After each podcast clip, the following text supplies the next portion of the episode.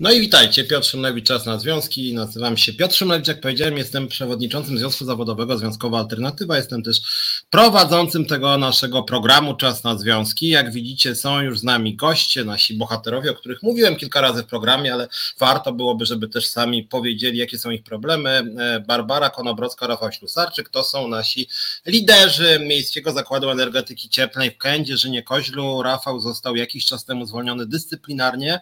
E, Barbara od dłuższego czasu jest nękana różnymi nieprzyjemnymi słowami i pismami od pracodawcy, więc mamy tutaj dwóch gości dzisiaj. Zaraz Wam oddam głos, tylko powiem jeszcze, że naszymi gośćmi, jak przypuszczam, jest również pani Gondek Rypel, czyli pracodawca naszych tutaj obecnych związkowców. Jest prawdopodobnie naszym gościem, gościnią pani Nowosielska, czyli e, prezydent miasta, która startuje również w wyborach. Różne dziwne pisma pod naszym adresem były kierowane ze strony tych dwóch pań. Bezpośrednim zwierzchnikiem e, Basi Rafał Rafała e, jest pani Jolanta Gondek-Rypel, czyli prezeska, z którą ja też rozmawiałem, o czym później to wkleimy, że tak powiem, powiem trochę dwa słowa o tym później.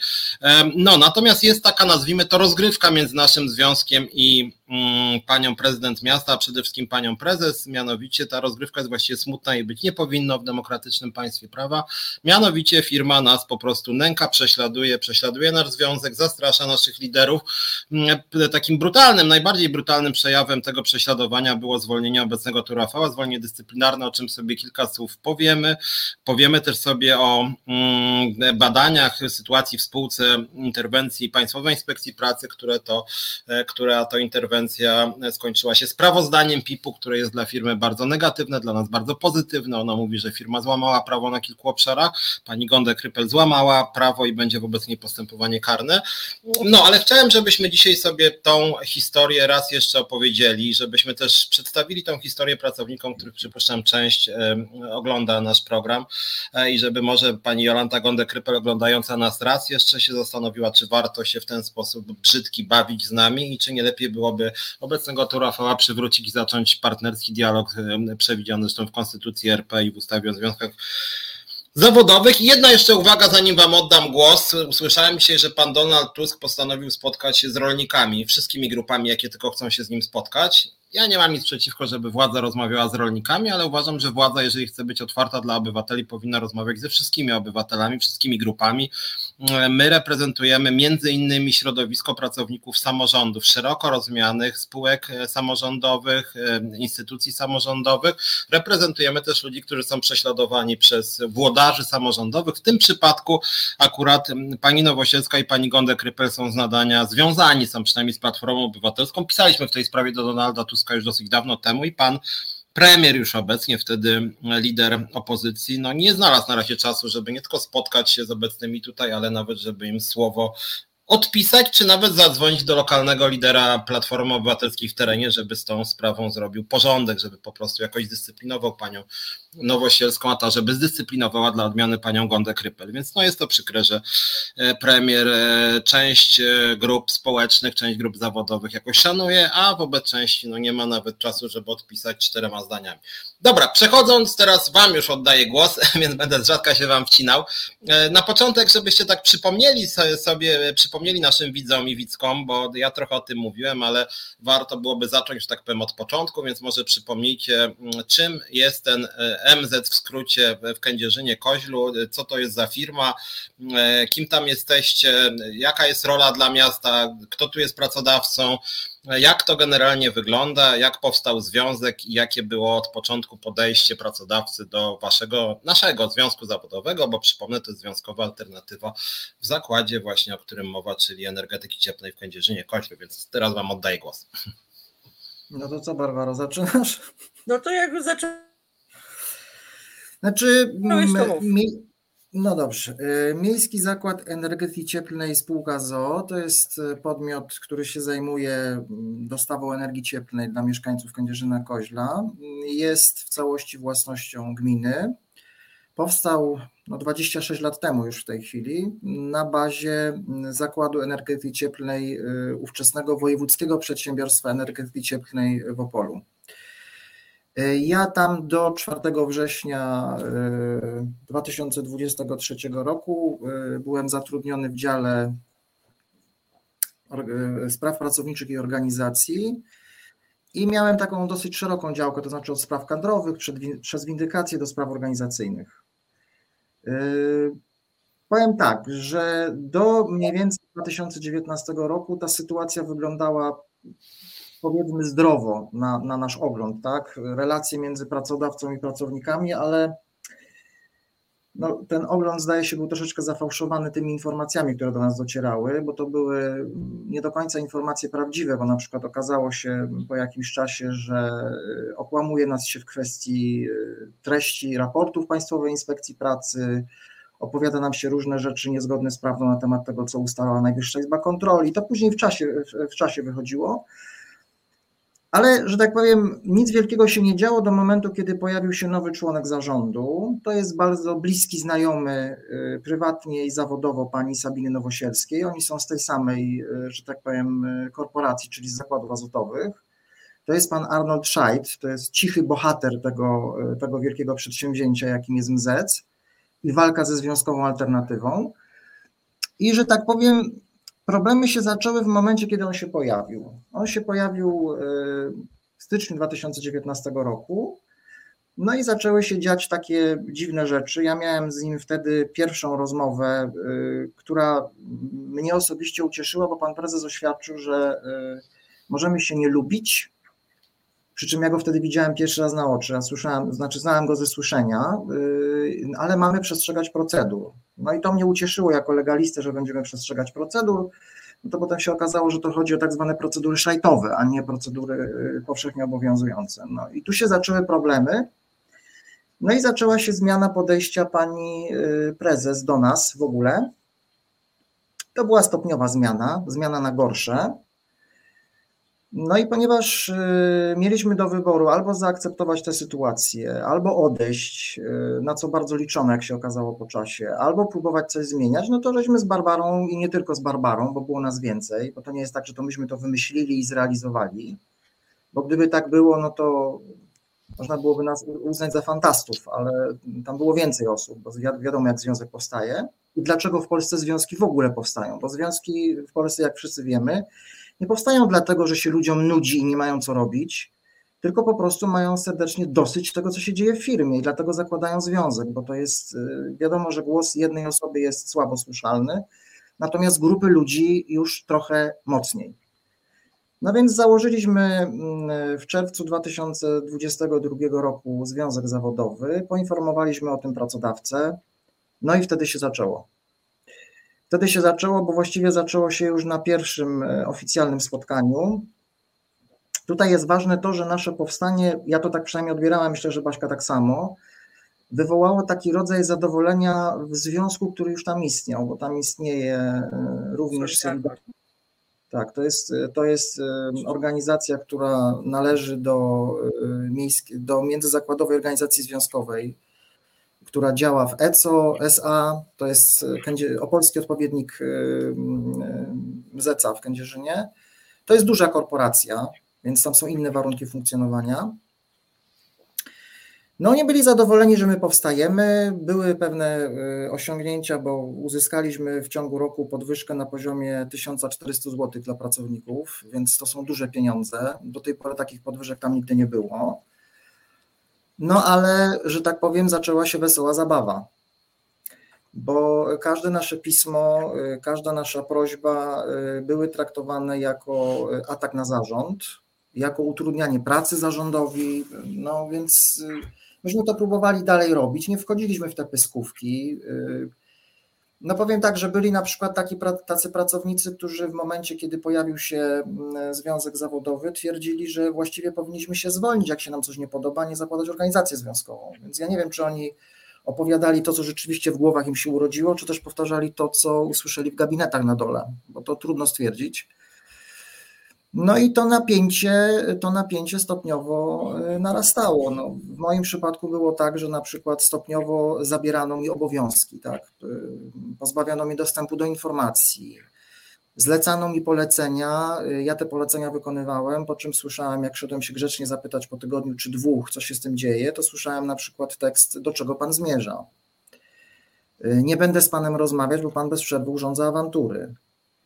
No ja tam pracowałem od 2018 roku. Pani prezes y, zapraszała mnie do współpracy. Ja się nie ubiegałem o pracę w Zecu. Ja miałem dobrą robotę, ale z przyczyn osobistych i rodzinnych y, tę pracę musiałem zmienić na coś, co miałem bliżej, bo ja przez większość życia zawodowego y, dojeżdżałem do pracy, a Kędzierzyn to była dla mnie sypialnia właściwie i coś, co się działo w weekendy, a mnie to nie interesowało, co się dzieje w Kędzierzynie.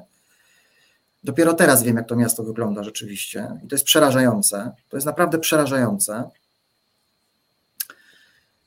No i pani prezes doskonale wiedziała, jak ja funkcjonuję, jakie mam podejście do swoich obowiązków, y, jaką mam koncepcję pracy. No to, że to się przestało w pewnym momencie podobać, no to jedno, więc grzecznie chodziłem i pytałem, jak sobie wyobraża współpracę. No to w czasie jednej z rozmów usłyszałem, że y, jaką mam koncepcję no przepraszam, ale to nie ja zatrudniam, tylko ja jestem zatrudniony, to chyba pracodawca powinien mieć koncepcję. Tej koncepcji nie było.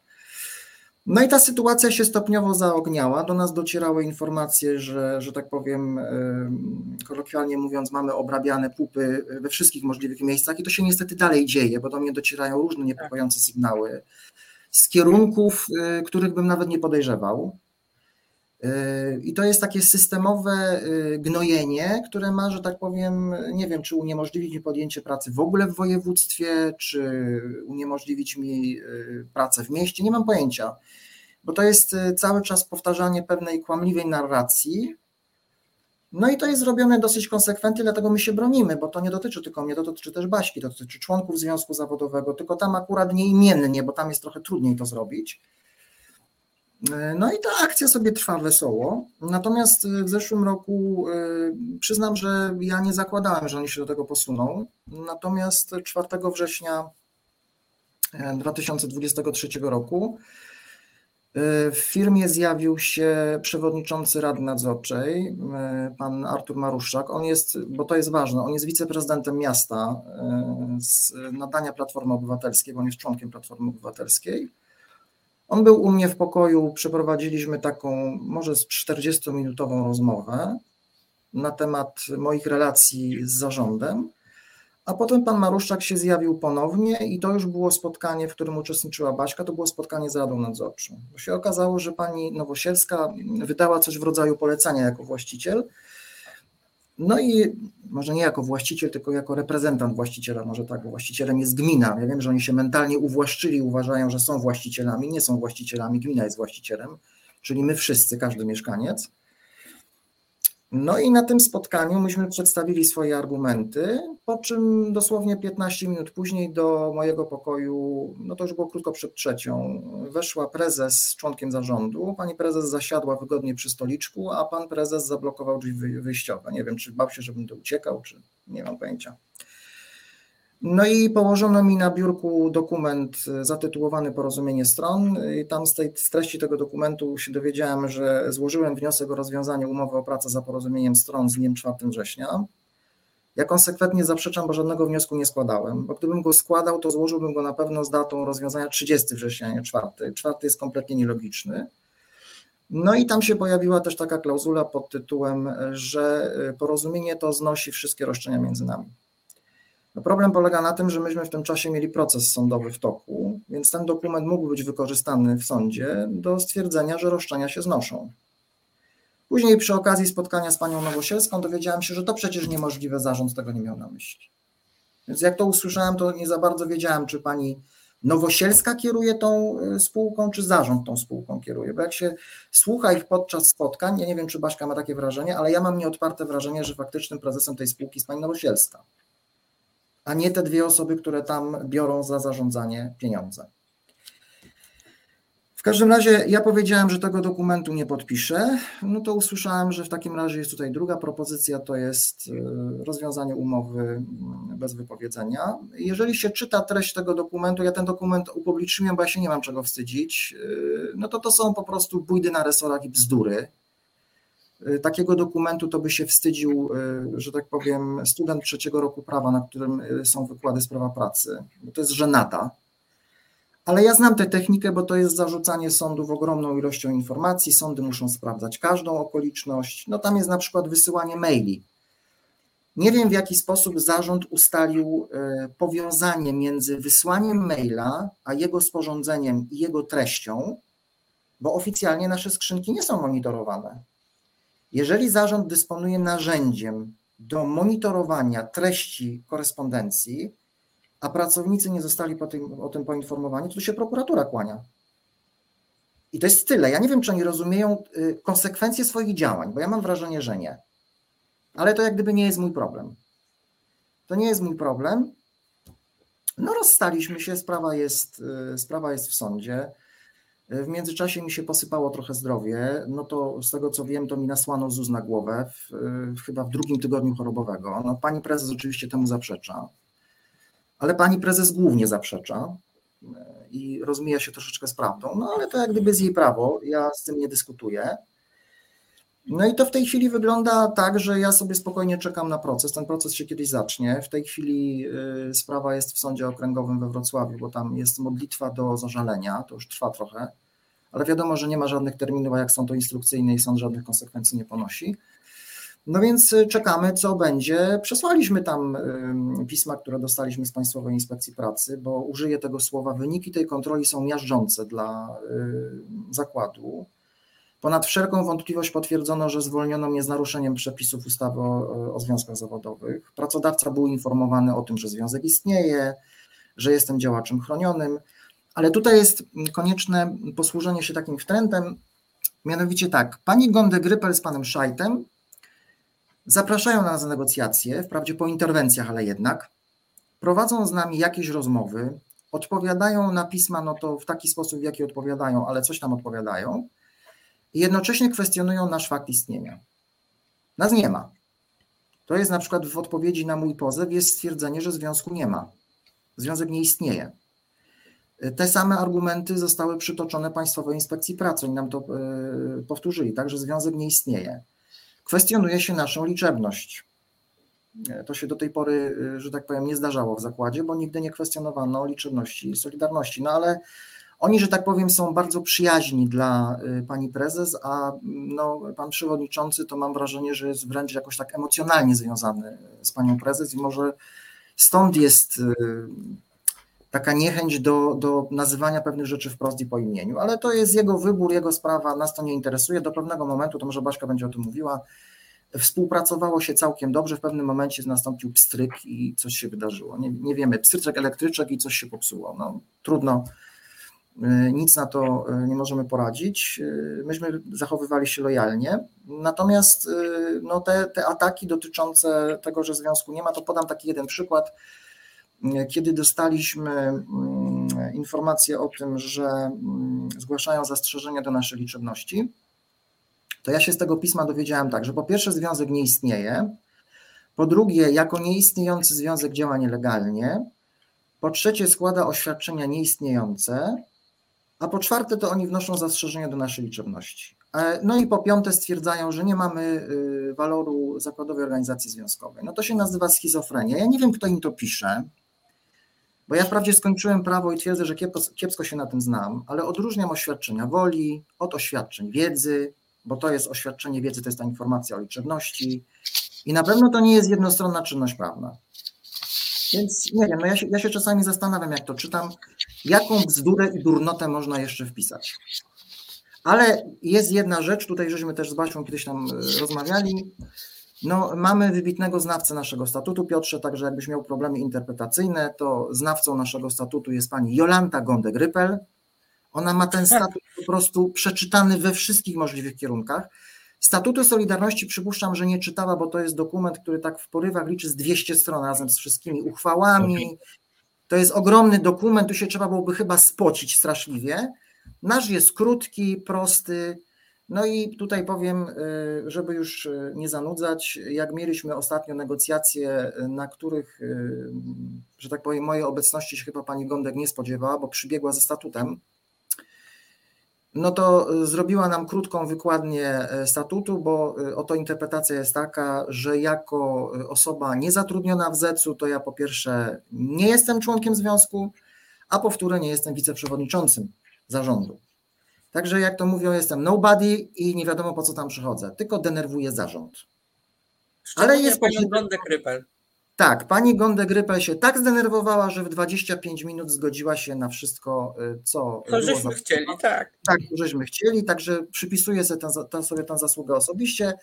Tak samo jak sobie przypisuję bezczelnie zasługę z ostatniej kontroli PIP-u, bo że tak powiem, PIP wszystkie argumenty, które żeśmy im wypisali, tak. a ja osobiście tak. analizowałem do betonu wszystkie instrukcje, jeden do jeden wpisał do nakazu i do wystąpień. Więc mam satysfakcję, że jak był Bajzel w tej dziedzinie, tak Bajzel dalej jest. Ja zaraz Basi oddam głos, tylko może uzupełnię, bo domyślam się, że ktoś od pracodawcy nas ogląda, więc może teraz publicznie też powiem. Otóż obecni tutaj Rafał i Barbara są uznawanymi przez ciała statutowe Związkowej Alternatywy liderami naszego związku w Miejskim Zakładzie Energetyki Cieplnej w Kędzierzynie-Koźlu, więc prosiłbym panią Gondę Krypel o uznawanie ich, ponieważ zgodnie z ustawą o związkach zawodowych to my jako związek decydujemy o tym, kto jest naszym liderem, a nie pani Gondę Krypel, Donald Tusk, Jarosław Kaczyński, nie wiem, Donald Trump czy ktokolwiek inny.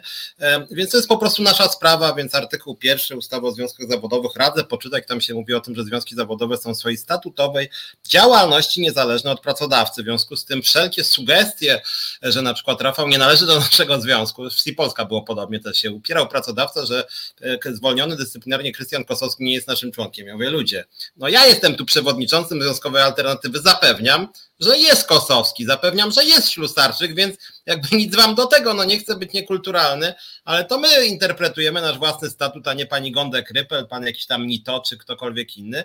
I rzeczywiście jest to działanie literalnie sprzeczne e, z prawem, to jest taka e, jedna uwaga, e, natomiast druga uwaga rzeczywiście jest taka, że również odnośnie sprawdzania liczebności, sprawą związku jest to w jaki sposób przekazuje pracodawcy informacje na temat liczebności związku, ja tylko powiem po raz drugi, że osoby, które tutaj obecne są w naszym wirtualnym studiu, są zarządem naszego zakładowego związku. Mamy potwierdzenie tego, że są. Myśmy im wysłali potwierdzenie, że są. My, myśmy w pełni ich uznajemy. Jest tu nawet druga członkini zarządu na naszym forum, Ilona Garczyńska, która też to potwierdza. W związku z tym jakiekolwiek insynuacje, że nasz związek nie istnieje, są po prostu idiotyczne i bezprawne. I podobnie insynuacje, że Rafał Ślusarczyk nie jest członkiem związku, powtarzam, to my decydujemy, kto jest członkiem naszego związku. Jest tu jeszcze pytanie od Adama Srebrnego odnośnie zwolnienia, dokumentu zwolnienia w audycji. No nie będziemy teraz rzucać, bo ten dokument jednak ma ze 20 stron. Natomiast pierwsze pięć, o ile pamiętam, zarzutów kluczowych dotyczy tego, że Rafał Ślusarczyk, obecny tu w studiu, wysyłał maile, o czym Rafał zresztą mówił w godzinach pracy, jako, jako wiceprzewodniczący związku wysyłał maile do pracodawcy na tematy związkowe, pracownicze. To jest tak. zarzut, który jest, który jest przyczyną zwolnienia dyscyplinarnego. Słuchajcie, ja już, ja już nie mówię o tym, że, że pracownik, jak ma kilkanaście osób związek, to ma kilka godzin związkowych miesięcznie, ale niezależnie od tego, tam się mówi o tym, że Rafał został zwolniony, nawet nie upomnienie Nagana, tylko zwolniony nie za to nawet, że pisał, bo tego się nie da sprawdzić, tylko że wysłał. Samo wysłanie to jest 6 sekund mniej więcej, ale że pisał w imieniu związku na tematy związkowe, powtarzam. W związku z tym, jeżeli działacz związkowy, w tym wypadku członek zarządu związku, jest karany za to, że on działa jako związkowiec, no to to jest de facto próba delegalizacji związku, więc tego typu działania pani Gondek-Rypel przyznam, że e, są rzeczywiście nagane, więc e, później wrócimy do tego, co też mówiłeś, Rafał, może tylko Basi oddam głos, chciałbyś jakoś tu uzupełnić na tym, że tak powiem, tym etapie, e, że tak powiem, który też Rafał objął swoim, swoim, swoim wywodem czy chciałabyś coś dodać? E, słuchajcie, tak jak Rafał mówił, e, ta współpraca e, między zarządem a nami od samego początku się nie układała. A nie układała się tylko dlatego, że tak naprawdę pierwszy raz, pierwszy raz w życiu pani Gonde Krypel nie wiedziała, że ten związek powstanie. I to ją chyba najbardziej zabolało, bo jak ja poszłam złożyć dokumenty, że związek Związkowa Alternatywa powstał, to był taki popłoch w firmie, że, e, że to się po prostu w głowie nie mieści. I od tamtej pory, przez to, że ona nie wiedziała, że udało nam się e, założyć ten związek zawodowy, że działamy legalnie, przez to, y, przez to są właśnie w tej chwili wszystkie te represje, które, y, które w tej chwili mamy, tak? Czyli od samego początku ona nie założyła, że będzie z nami współpracować, tylko od samego początku założyła, że y, ten związek należy zwalczyć z wszelkimi siłami, jakie ona tylko posiada, a angażuje bardzo duże siły przeciwko nam. Ostatnio, może tak trochę, bo Rafał powiedział tak właśnie, w jaki sposób doszło do, do, do jego zwolnienia, to ja Wam może opowiem sytuację z ostatnich dni, bo sytuacja jest bardzo dynamiczna. Odbywają się różnego rodzaju spotkania, ale może jeszcze zanim zacznę o spotkaniu, to opowiem jedną rzecz, e, która się wydarzyła, która była e, strasznie e, strasznie przykra, dlatego że pracownicy, mm, którzy się podpisali na początku jako pracownicy MZ, ty już Piotrze mówiłeś właśnie o tym, o tym komunikacie, napisali szkalujący list i powiesili go na tablicy informacyjnej. Ten list szkalował nie tylko Rafała, ale i Związek Zawodowy, E, tam było napisane, że e, odkąd powstał związek zawodowy, to w ogóle się atmosfera w firmie pogorszyła i że, że ci pracownicy są w ogóle e, za tym, żeby nas nie było i żeby to zarząd uwzględnił. Więc w momencie, kiedy ja bardzo stanowczo zareagowałam na to, bo tak jak, ci, tak jak wcześniej powiedziałam, było to E, podpisane pracownicy Miejskiego Zakładu Energetyki Cieplnej. Więc ja się odniosłam do tego pisma, napisałam e, bardzo stanowczego maila, którego też wywiesiłam później, bo wysłałam to do pracowników wszystkich, którzy mają skrzynki, ale ci e, pracownicy, którzy skrzynek nie mają, czyli ci terenowi, zostałam, wydrukowałam tego maila i wywiesiłam na tablicy informacyjnej, żeby wiedzieli, że ja nie wyrażam zgody, żeby się posługiwać podpisem pracowników, pracownicy e, Miejskiego Zakładu Energetyki Cieplnej, bo ja nie tylko, że jestem pracownikiem, ale jestem przewodniczącą Związku Zawodowego i z tym, co było napisane na tym piśmie, się nie zgadzam i nie życzę sobie, żeby e, posługiwać się w ten sposób moją osobą. To wyobraź sobie, że pismo zostało zdjęte, ale za chwilę e, pojawiło się ponownie. Treść tego pisma się nie zmieniła, ale zmienił się podpis, bo E, podpisali się jako niezrzeszeni w związkach zawodowych pracownicy MZEC. No, także e, pozdrawiam tych wszystkich niezrzeszonych pracowników MZECA, bo pewnie też bardzo chętnie oglądają ten program i, i, i, śledzą, co się dzieje w ogóle w Związkowej Alternatywy. To jest bardzo pozytywne z jednej strony. Więc e, e, w momencie, kiedy e, napisali, napisałam to, to, ten sprzeciw do tego pisma, bardzo długo, bardzo długo, bo bodajże przez tydzień ten komunikat wisiał i dopiero zniknął w momencie, kiedy złożyliśmy zawiadomienie do naszej komisji antymobbingowej, E, że e, w zakładzie tolerowana jest dyskryminacja i de facto mobbing nie tylko e, Rafała Ślusarczyka, który już nie pracuje, ale i innych związkowców z, z dotyczących związkowej alternatywy, tak? I w tym momencie, po, po tym jak, jak złożyłam to zawiadomienie, to zostało to zdjęte, ale nie zakończyło to w ogóle sprawy.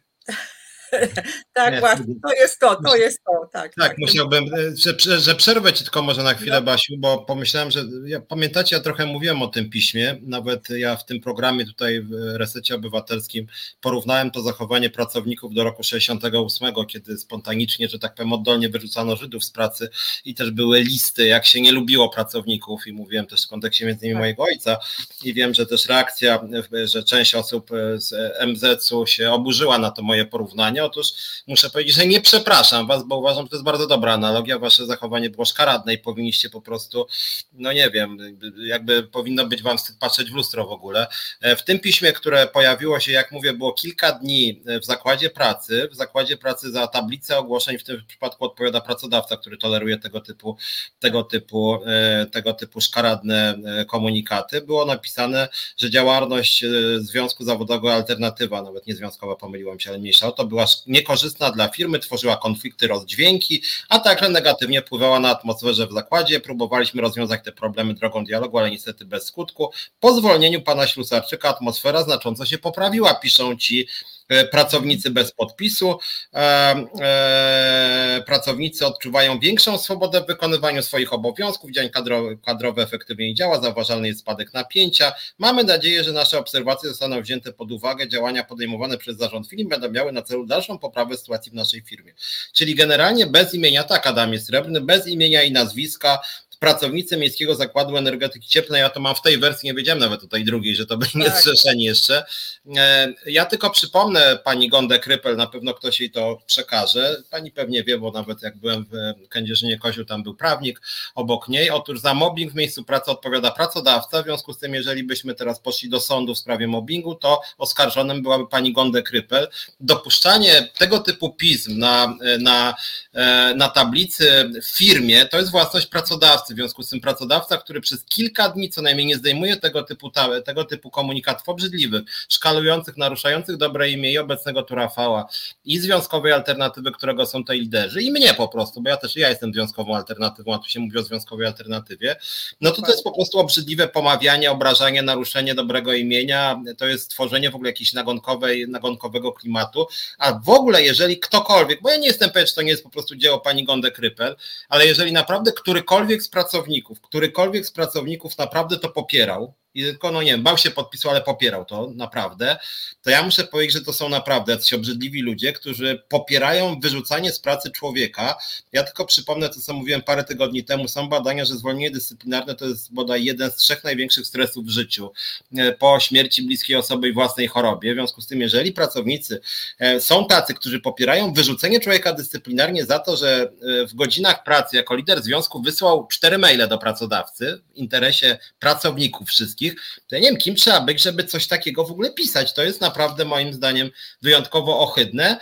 Ale powtarzam i znowu zwracam się do pani Gonde Krypel, pani za to odpowiada. Za tego typu komunikaty na terenie zakładu pracy odpowiada pracodawca, za mobbing w zakładzie pracy odpowiada pracodawca. I to nawet jeżeli, jeżeli mobbing jest ze strony, nie jest ze strony pracodawcy, chociaż w tym wypadku jest, to jest część mobbingu, to i tak pracodawca jest odpowiedzialny za mobbing w zakładzie pracy, więc to jest w ogóle podstawa do procesu przeciwko pani Gonde Krypel. Między innymi tego typu pismo to jest dowód w sprawie, dlatego to sobie między innymi wydrukowałem. Natomiast no to jest rzecz, ja muszę przyznać, że to dla mnie jakby po prostu niedobrze mi się robi, bo to są takie najgorsze skojarzenia, że robi się tego typu nagonki, żeby człowieka jakoś, nie wiem, doprowadzić do jakiegoś załamania psychicznego, żeby go zdezawuować, obrazić, powiedzieć, że fajnie, że się go wyrzuciło z pracy za działalność związkową. No, dla mnie to to w ogóle jest szokujące. I drugą rzecz, jak już zabrałem głos, zaraz Ci Basiu oddam głos, tylko powiem, że jeden komunikat był do mnie w zasadzie, czy do mnie obecnej tu Ilony Garczyńskiej, też Agaty, Agaty Jagodzińskiej i Tomasza Ozimkiewicza, czyli Zarządu Centralnego Związkowej Alternatywy. Mianowicie usłyszeliśmy, że zostaniemy skierowany, czy już został skierowany wniosek do prokuratury przeciwko nam, jako władzy centralnej, która właśnie wrzuca różnego rodzaju grafiki na temat sytuacji w spółce, między innymi głównie dotyczące tego, co my tutaj mówimy, jak, jak nie śledzicie naszego profilu na Facebooku, no to, to mniej więcej tego typu rzeczy wrzucamy, że na przykład właśnie, że to jest haniebne, że pojawiła się taka tablica, tego typu rzeczy. Piszemy, czy haniebny jest mobbing wobec zwolnionego lidera, że haniebne jest zwolnienie dyscyplinarne i tego typu rzeczy. No więc oświadczenie pojawiło się 5 lutego ze strony zarządu, że zarząd oświadcza, że uderzamy w wizerunek spółki oraz dobro załogi. Dobro załogi to nie my, tylko pani Gonda Krypel. Wizerunek spółki oczywiście, że uderzamy, ale właściwie to nie tyle uderzamy, co po prostu pokazujemy, że pani Gonda Krypel psuje wizerunek spółki, represjonując związek zawodowy, więc my tylko tylko nagłaśniamy i później pani pisze, że w związku z tymi właśnie nieprawdziwymi, krzywdzącymi, wprowadzającymi w błąd informacjami zamieszczanymi przy na stronie internetowej Związku Zawodowego Związkowa Alternatywa oraz jego profil na portalu Facebook, powielanymi w ostatnim czasie również przez inne inne media, zarząd spółki złożył zawiadomienie o możliwości popełnienia przestępstwa do prokuratury oraz nie, nie wyklucza skorzystania w przyszłości, przyszłości z innych środków ochrony prawnej wobec osób odpowiedzialnych za szerzenie nieprawdy. Więc ja tylko mogę powiedzieć pani Gondę Krypel, że naprawdę ja się nie boję wniosków do prokuratury, ja sam potrafię pisać wnioski do prokuratury, ja sam potrafię pozywać. Jeżeli jakaś prokuratura chce mnie przesłuchiwać. Proszę bardzo, dobrze, teraz już jest zdalnie, więc nie będę musiał do jakiejś tam prokuratury w Kędzierzynie jechać. Ewentualnie jak pojadę, to Was oczywiście odwiedzę i Panią Gondę Krypel chętnie też odwiedzę raz jeszcze. Natomiast jakby zupełnie na mnie nie robi to wrażenia. Natomiast to, że Pani Gondę Krypel zamiast przeprosić, czy przynajmniej wrócić do dialogu, że ona jeszcze jakimiś jakieś groźby, że ona do prokuratury poszła z tym, że my mówimy o jej nagannych zachowaniach, że my pokazujemy e, komunikaty szkalujące nas, które były e, w zakładzie pracy przez tydzień i ona nas jeszcze chce do prokuratura, żeby ścigała, no to muszę powiedzieć, buta, no aż robi wrażenie, chociaż wniosek, jeżeli on naprawdę poszła do prokuratury, to przynajmniej na razie nawet chyba ta prokuratura uznała, że to jest tak bez sensu, że nie wiadomo czego tutaj się złapać, żeby nas przesłuchiwać. Ja przypomnę też, że w ZUS-ie, o którym tu Ilona widzę jest na naszym czacie, w ZUS-ie pani mm, Uścińska poszła przeciwko nam do prokuratury, z tego co wiem, już ponad rok temu i prokuratura Ziobry przez rok nie wiedziała, co z tym zrobić zupełnie, bo mm, pomimo, że jeden obóz polityczny, no to tak, to, to były tak głupie zarzuty, że ta prokuratura Ziobrowa ta przez rok nie, nie wiedziała nawet, jak nas wezwać, czy nawet poinformować, że cokolwiek dostali, więc to a propos tych zgłoszeń do prokuratury. Dobra, wracam, oddaję Ci głos, Basiu. No i słuchajcie, po tych wszystkich wydarzeniach wydarzyło się coś e, niesamowitego. W tamtym tygodniu dostaliśmy maila, że e, to był bodajże wtorek, zostanie, jest organizowane e, spotkanie pracowników o godzinie 14 i mamy się stawić do sali konferencyjnej. Nie było podanego tematu spotkania, nie było podanego niczego, tyle tylko, że mamy się stawić jako pracownicy E, na, łącznie z pracownikami e, terenowymi, bo mistrzowie mieli zawiadomić wszystkich, mają się wszyscy stawić do, do sali konferencyjnej. Więc żeśmy się stawili do tej sali konferencyjnej o 14 i jakież było moje zdziwienie, gdzie oprócz zarządu zjawiła się pani Nowosielska. Tak, pani Nowosielska zjawiła się na tym spotkaniu. To spotkanie z zarządem. E, zarząd przywitał oczywiście E, e, wzajemnie sobie pogratulowali, jacy to oni są świetni, jaki zarząd jest cudowny, że pani Nowosielska jest tak zadowolona po prostu z pracy zarządu, że to po prostu aż wiesz, nie można było tego słuchać. No i po tych pięciu minutach poprosiła, żeby sobie zarząd poszedł, ponieważ ona ma zamiar porozmawiać z pracownikami. No i zarząd poszedł grzecznie, wyszli e, z tego spotkania. Pani Nowosielska została z nami. E, generalnie powiem tak. To spotkanie miało doprowadzić do tego, że e, ja i Związek Zawodowy Alternatywa zostaniemy wyśmiani, zdyskredytowani i w ogóle powiesi na nas psy, pośmieje się trochę, poubliża nam i będzie wszystko ok, a pracownicy będą jej wtórować. Niestety nie stało się tak, jak ona e, sobie to przypuszczała i tak, jak sobie to wymyśliła, e, ponieważ nie dość, że e, weszłam z nią w rozmowę, bo w zasadzie to spotkanie, ona cały czas się do mnie zwracała, tak, że Wie pani, to co to jest ten mob, jaki to jest mobbing? Właśnie, to ona tak się zastanawia, co to jest za definicja tego mobbingu, bo ona tak nie wie, a poza tym no w zeszyciku, nie wiem w jakim zeszyciku, e, nie było żadnych wpisów, więc ona stwierdza, że mobbingu nie ma i zadała pracownikom pytanie, czy oni są zadowoleni w ogóle z tego, co się dzieje. No przecież ona e, sprawdziła dokładnie i w całym mieście nic nie słychać, tylko słychać o tym, co się dzieje w Mzecu. I ją to bardzo martwi, bo przecież pani prezes jest takim świetnym pracownikiem, jest taką świetną panią prezes. Dlaczego e, my ją cały czas szkalujemy i wszystko to, co jest pisane, e, publikowane, to są ohydne kłamstwa. Na to się odezwał pan przewodniczący Solidarności, że on faktycznie też e, nie rozumie tego, że pracownicy, nie wiem dlaczego on mówił pracownicy, w każdym mógł się wypowiadać w swoim imieniu, a nie e, za ogół, że pracownicy też już mają tego dosyć i wtórował mu kolejny pan e, też Solidarności, który właśnie się odniósł do tego twojego porównania z 68 roku, że jak można było tak ich porównać do, do tego roku, przecież oni tacy nie są, ale to, że wywieszają pisma, to oni mają prawo. A teraz do tego do, zostało to doprowadzone, że oni się boją cokolwiek odzywać w zakładzie pracy, wyobraź sobie, że alternatywa doprowadziła do tego, że pracownicy się ukrywają i sobie rozmawiają po kątach gdzieś tam, bo oni się boją e, otwarcie rozmawiać. No i taka była lekka przepychanka między nami. I powiem Ci, że wydarzyła się rzecz, która mnie bardzo zdumiała. I jestem wdzięczna tej osobie, która to zrobiła, bo odezwał się pan, który po prostu okazał się, że jest człowiekiem bardzo przyzwoitym. I zadał pani Nowosielskiej, powiedział jej w ogóle tak, że on ma do niej ogromne pretensje, bo ona już tutaj 10 lat jest prezydentem, ani razu nie przyszła się spotkać z pracownikami MZ-u, nigdy, nawet jak była proszona o to. Poza tym on nie rozumie, bo on z Rafałem Ślusarczykiem współpracował, chodził do niego załatwiać różne sprawy i on nie rozumie, bo pani prezes przez e, bardzo długi czas mówiła, że to jest najlepszy pracownik w firmie. To są jego słowa. Najlepszy pracownik w firmie, a później się okazało z dnia na dzień, że został zwolniony dyscyplinarnie i nagle jest B. I on tego nie rozumie. Niech, on, niech ona mu to wytłumaczy. Wyobraź sobie, że pani Nowosielska stwierdziła w ten sposób, że no, faktem jest, że ona też słyszała pozytywne opinie na temat pana Ślusarczyka ale też słyszała później negatywne opinie, więc no wie pan, no to trzeba z zarządem rozmawiać, bo ona nie rządzi tutaj przecież w tej firmie, nie? No. E, więc e, jestem mu naprawdę wdzięczna, że zachował się bardzo przyzwoicie i dzięki temu pokazał, że tak naprawdę to nie jest to, to co pani Nowosielska opowiada, że jest tak cudownie, to nie jest prawdą.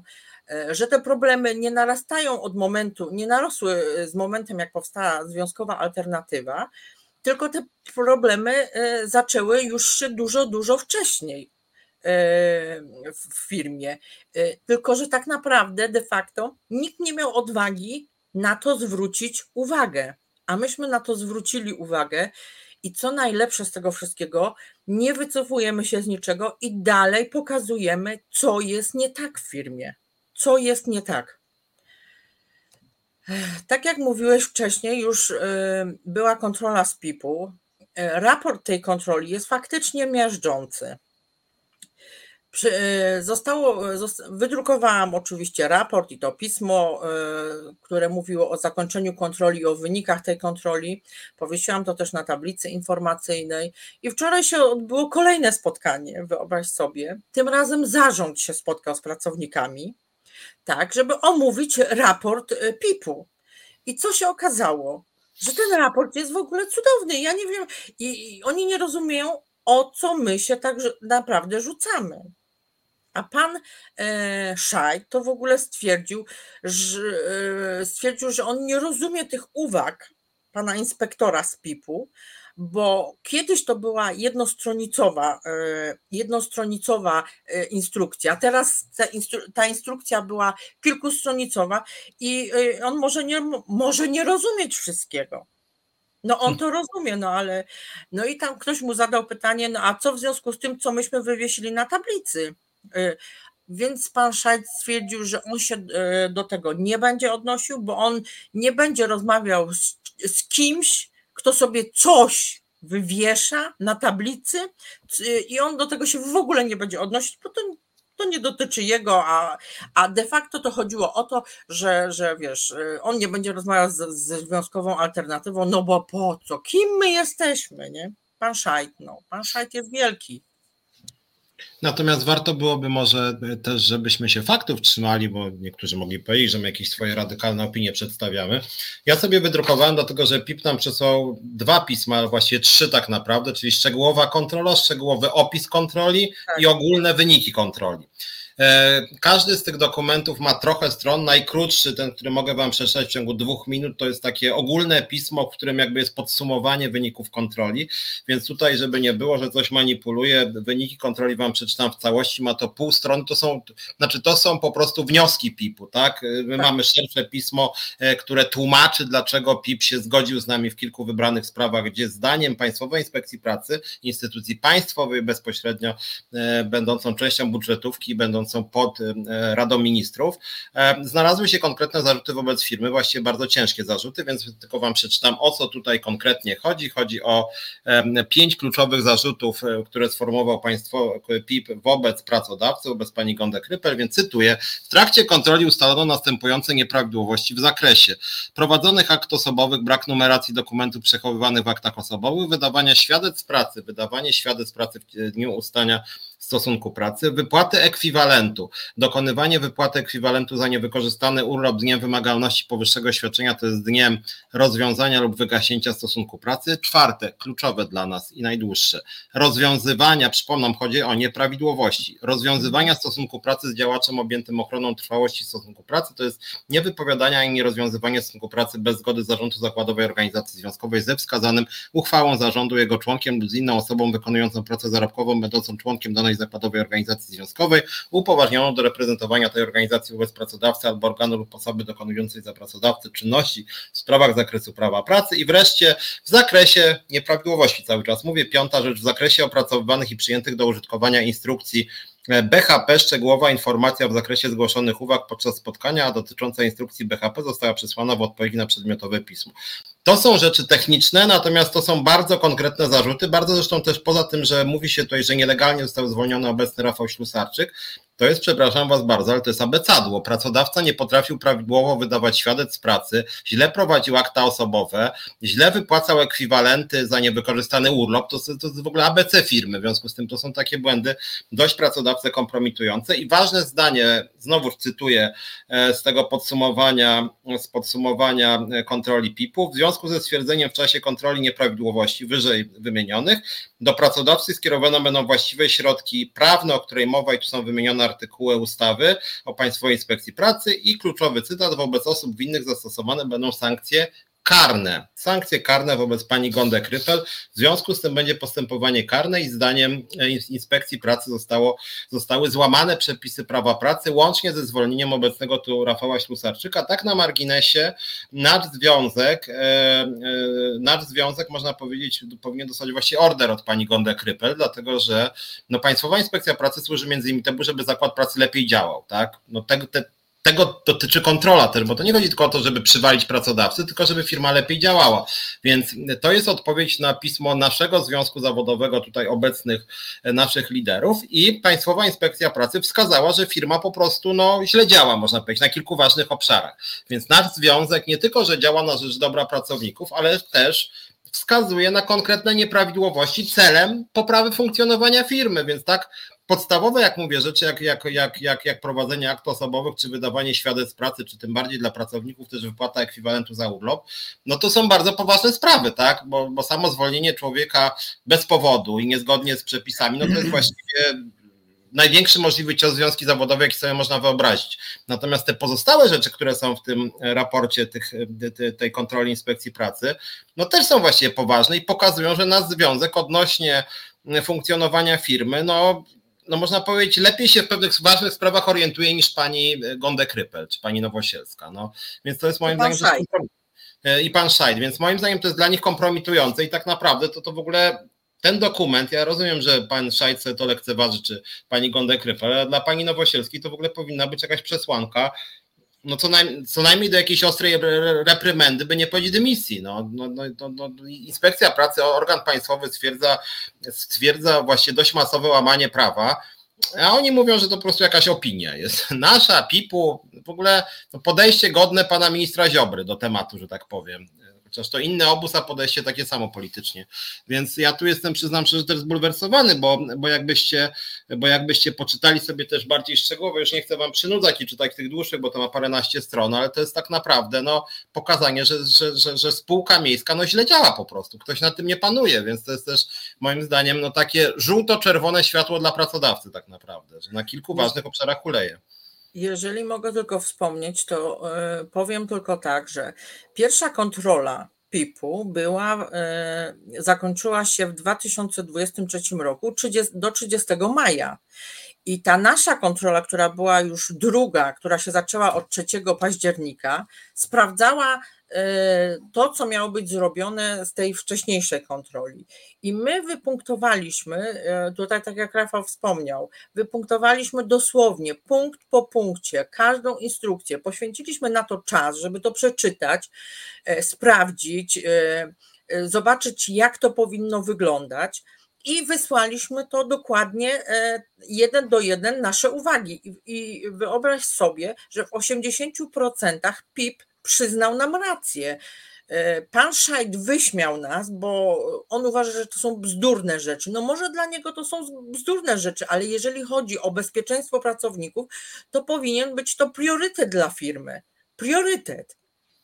I y, to, że my y, domagamy się, żeby to bezpieczeństwo było y, zachowane, to ja nie rozumiem, dlaczego ci ludzie nas atakują, że my męczymy panią Gądek i pana Szajta, bo my im punktujemy, co oni mają robić. A tak naprawdę to my powinniśmy współpracować, oni powinni z nami konsultować rzeczy, które on, powinny już być dawno opracowane. I ona, oni w tej chwili się cieszą, bo dostali nakaz, że e, e, aktualizację, poprawę tych e, wszystkich instrukcji mają zrobić do 31 e, lipca chyba, tak Rafał? Bo już tak, nie pamiętam. Tak, tak, tak, tak, no, tak, do 31 tak. lipca. Po raz kolejny mają poprawić te instrukcje i, i on uważa, że się nic nie dzieje, bo, bo inspektor z PIP-u nie rozumie, co jest napisane. To napisz to tak, żeby on zrozumiał, bo instrukcja ma być przejrzysta, czytelna i zrozumiała dla każdego, a nie tylko dla pana Szajta. Mhm. Zresztą tam się pojawiło dużo takich rozwiązań sprzecznych z prawem, y, w ogóle nieprzewidzianych we właściwych rozporządzeniach. Pan Szajc sobie przyznał y, osobiste uprawnienia, które z niczego nie wynikają, na przykład w ramach nadzoru właścicielskiego. To takie w ogóle dziwne było dla mnie, jak ja to czytałem. No ale on ma takie podejście, natomiast y, trzeba pamiętać o tym, że to jest człowiek, który tutaj w Kędzierzynie, w lokalnym stowarzyszeniu inżynierów jest przewodniczącym komisji y, egzaminacyjnej, która decyduje o nadawaniu uprawnień y, w zakresie urządzeń energetycznych, elektroenergetycznych i tak dalej. I to, I to jest przerażające. To jest przerażające. To podejście takie lekceważące jest naprawdę przerażające. A jeżeli mogę, to a propos tego cudownego pisma napisanego na maszynie, to ja bym chciał, bo sobie to obiecałem, chciałbym z tego miejsca serdecznie pozdrowić panią, która pisała to pismo i która jest właścicielem tej maszyny do pisania, bo jest to bardzo ciekawa historia, muszę powiedzieć. Otóż według tej pani, jeżeli coś się napisze na maszynie do pisania, to wykrycie autora tekstu, tudzież e, urządzenia, które posłużyło do napisania tekstu, jest niemożliwe. No tuż ja ją informuję z mojej wiedzy na temat kryminalistyki, że jest to łatwiejsze niż w przypadku drukarki komputerowej. Bo to jest jedna z tych pań, ja nie będę wymieniać jej nazwiska, żeby nie było procesu. E, to jest, ta, to jest pani, która e, od samego początku naszego istnienia cechuje się szczególną życzliwością wobec związkowej alternatywy. Tak a od mojego przyjścia do pracy w 2.18 szczególną y, życzliwością. Y, życzliwością i sympatią wobec mnie. Za cholerę nie wiem o co chodzi. Nie mam pojęcia i nie chcę na ten temat wiedzieć. Y, pozdrowię też serdecznie pana, który objawił się na negocjacjach ostatnich jako przedstawiciel pracowników niezrzeszonych. To jest pan, y, z którym przez pięć lat y, mojej pracy y, w ZEC-u zamieniliśmy może ze dwa pełne zdania, a zapamiętam go z tego, że widywaliśmy się codziennie w czasie pandemii, jak nasz ukochany zarząd w tym czasie przybywał w domach, a niektórzy z nas przychodzili do pracy. Ja go widywałem codziennie, a potem się dowiedziałem od pani Jolanty Gondek-Rypel, że otóż ten pan nigdy przez te całe Boży rok mnie nie widział. No i chciałbym też pozdrowić serdecznie pana, y, który y, obarcza mnie odpowiedzialnością za to, że nie dostał podwyżki po okresie y, próbnym. To dziwne, że nie poszedł rozmawiać ze swoim przełożonym na ten temat. No bo ja szczerze mówiąc w ZEC-u wypisywałem dokumenta, nie przyznawałem podwyżki, ale taką mam opinię. No i to są właśnie tacy ludzie, którzy oceniają moje kompetencje, a co do tej e, szybkości i sprawności załatwiania spraw kadrowych, to w związku z outsourcingiem tam już występują miesięczne opóźnienia, czy wielomiesięczne. bo ludzie mi o tym mówią, że pewnych spraw nie da się załatwić na bieżąco, bo te panie są albo ich nie ma, nie dotrzymują terminów i tak dalej. Więc no, wykonano pewną operację. To zrobiono po to, żeby mi technicznie uniemożliwić powrót do pracy. No głupie rozwiązanie, bo sądy się tym nie przejmują, ale no, pani Gondegryper ma takich doradców, jakich ma. Takich, co piszą te pisma do, do związkowej alternatywy, z którymi nie wiadomo co robić, bo to już muszę powiedzieć szczerze, to już nawet nie są wyzwania intelektualne, żeby na to odpowiadać bo e, zarząd e, w osobach e, pani Gonde Grypel i pana Szajta zajmuje się na przykład analizowaniem naszych uprawnień do reprezentacji, tego co możemy, czego nie możemy, co nam wolno, czego nam nie wolno. No i dokonują, muszę powiedzieć, takiej bardzo twórczej wykładni ustawy o związkach zawodowych, Y, ona jest tak twórcza, że y, muszę powiedzieć, że ja czasami dzwonię do swoich y, kolegów ze studiów i zadaję im pytania, bo czy mi jakieś tam dziury się porobiły, że tak powiem, wiedzy na przykład z zakresu prawoznawstwa. No to, że oni mnie wyprowadzają z błędu, że jednak nie. Także jest to dziwna sytuacja. Ja powiem tak, osobiście Barbarze współczuję, bo ona tam została sama i to jest, bo to, co tam się dzieje, no to to jest już do niczego niepodobne. Ja 17 lat y, pracowałem w dużej korporacji, w jednej z największych korporacji w Polsce. I ja powiem, że ja czegoś takiego tam nie widziałem. Po prostu nie widziałem. Tam byli różni ludzie, ale tam nie było wycieczek osobistych. Tam oceniano człowieka według y, kompetencji, wiedzy, tego co potrafi. No a tutaj jest klasyfikacja według tego, czy należysz do rodziny, czy do rodziny nie należysz. Tylko przepraszam, co to jest rodziny? Co to jest firma rodzinna? No bo ja nie za bardzo rozumiem. No nie podobasz się, to arrivederci, tak? A przez, teraz Baśka to przeżywa, natomiast ja przez trzy lata byłam poddawany presji na zasadzie zwolnij się. Bo ja to tak w tej chwili odczytuję.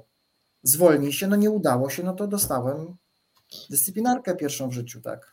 A teraz mam tak zwany czarny PR po województwie i okolicach.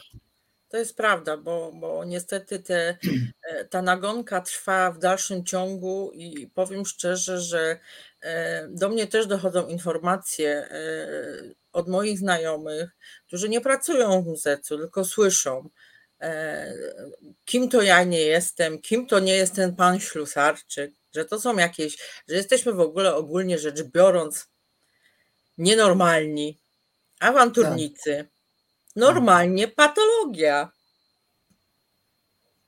Znaczy ja Każdy sądzi według siebie. Tak, to jest przerażające, przerażające. Ja też może podzielę się, e, też e, wrócę do tego mojego spotkania z panią Gondę Krypel, bo jak wiecie, kiedyś o tym mówiłem, ja rozmawiałem już dosyć dawno temu z panią Nowosielską i dosyć niedawno temu z panią Gondę Krypel. Z panią Nowosielską rozmawiałem trochę na rympa, już tak powiem, zadzwoniłem do niej po prostu do biura prezydenta miasta i co ciekawe, akurat ona odebrała, bo, bo to było około 16, więc kończyła pracę.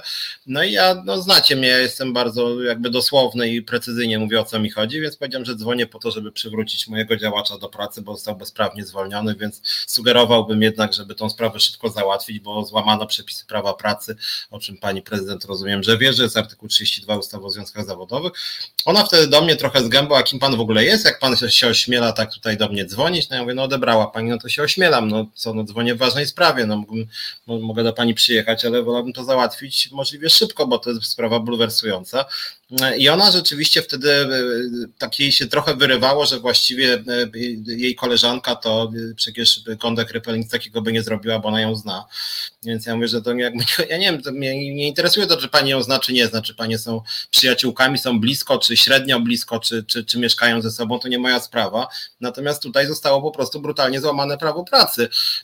I, i, i wtedy rozbawiło mnie to trochę, bo słyszałem, że pani, że pani Nowosielska twierdzi, że jej w ogóle groziłem, a moje grożenie, faktycznie muszę powiedzieć, że jej groziłem, moje grożenie polegało na tym, że powiedziałem, że zgodnie z ustawą o związkach zawodowych i naszymi e, legalnymi w pełni e, możliwościami działania i naszym statutem i programem będę robić wszystko kanałami medialnymi, prawnymi, e, wizerunkowymi po to, żeby wpłynąć na opinię publiczną, na mieszkańców miasta i na panią prezydent i prezes firmy, żeby tą sytuację, żeby tą sytuację naprawić, żeby Rafał wrócił do pracy. W związku z tym jej obiecałem i myślę, że dotrzymuję słowa słowa, że będziemy wszelkimi możliwymi kanałami sprawę nagłaśniać, że będziemy pisać e, wnioski do inspekcji pracy, e, do mediów lokalnych i mediów globalnych, do polityków lokalnych i globalnych, e, że będziemy wszelkimi kanałami sprawę nagłaśniać po to, żeby przywrócić praworządność w Kędzierzynie Koźlu.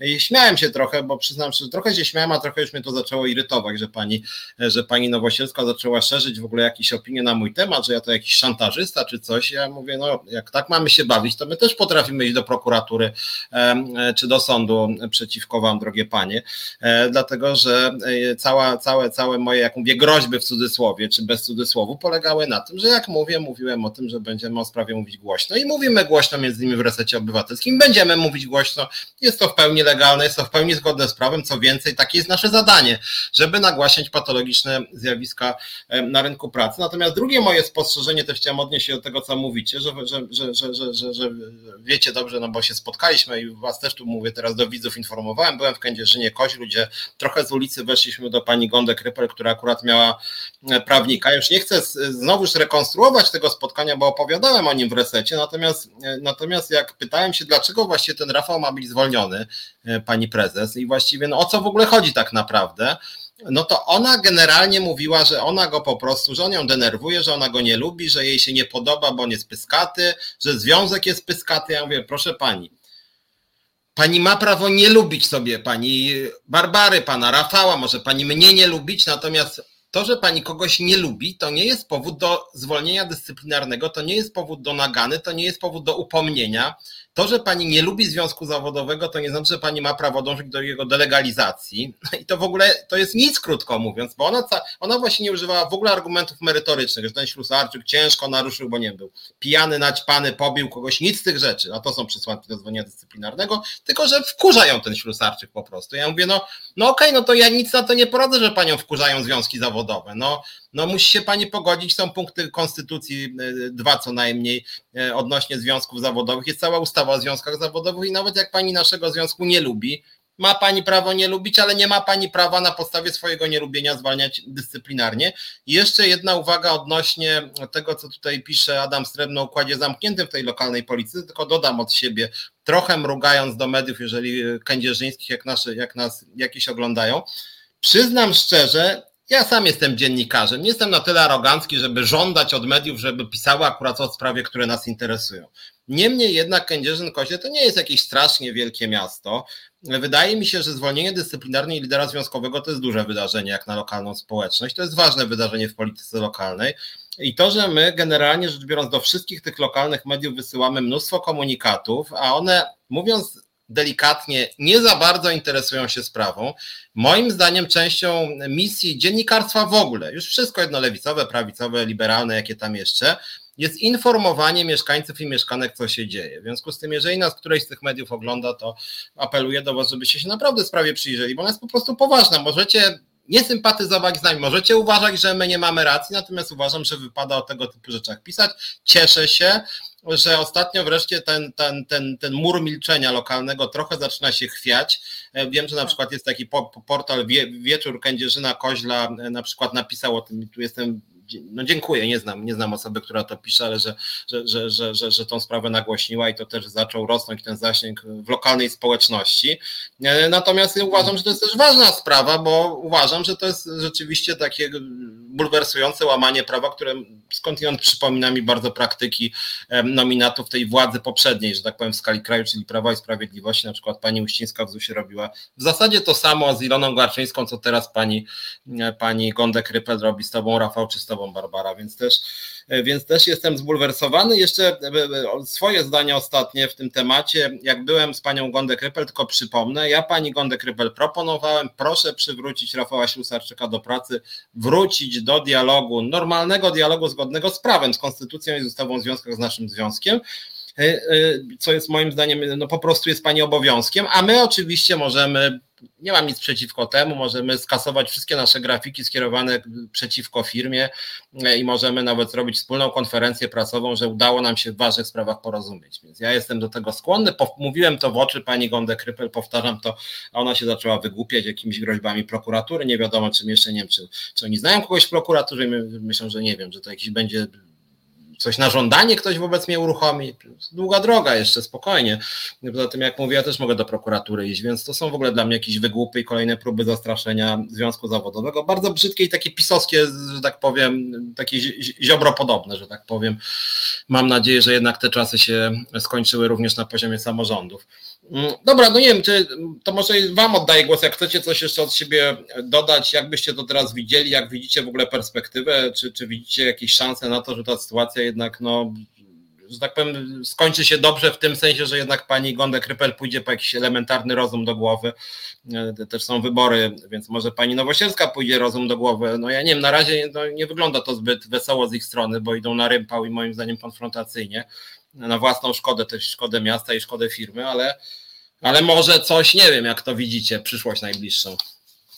Znaczy, jeżeli ja mogę coś powiedzieć, to e, chcę zauważyć, że e, to nie jest tak, że tylko my mamy jakieś e, pretensje, czy znaczy pretensje, czy zauważamy coś złego, że się dzieje w firmie.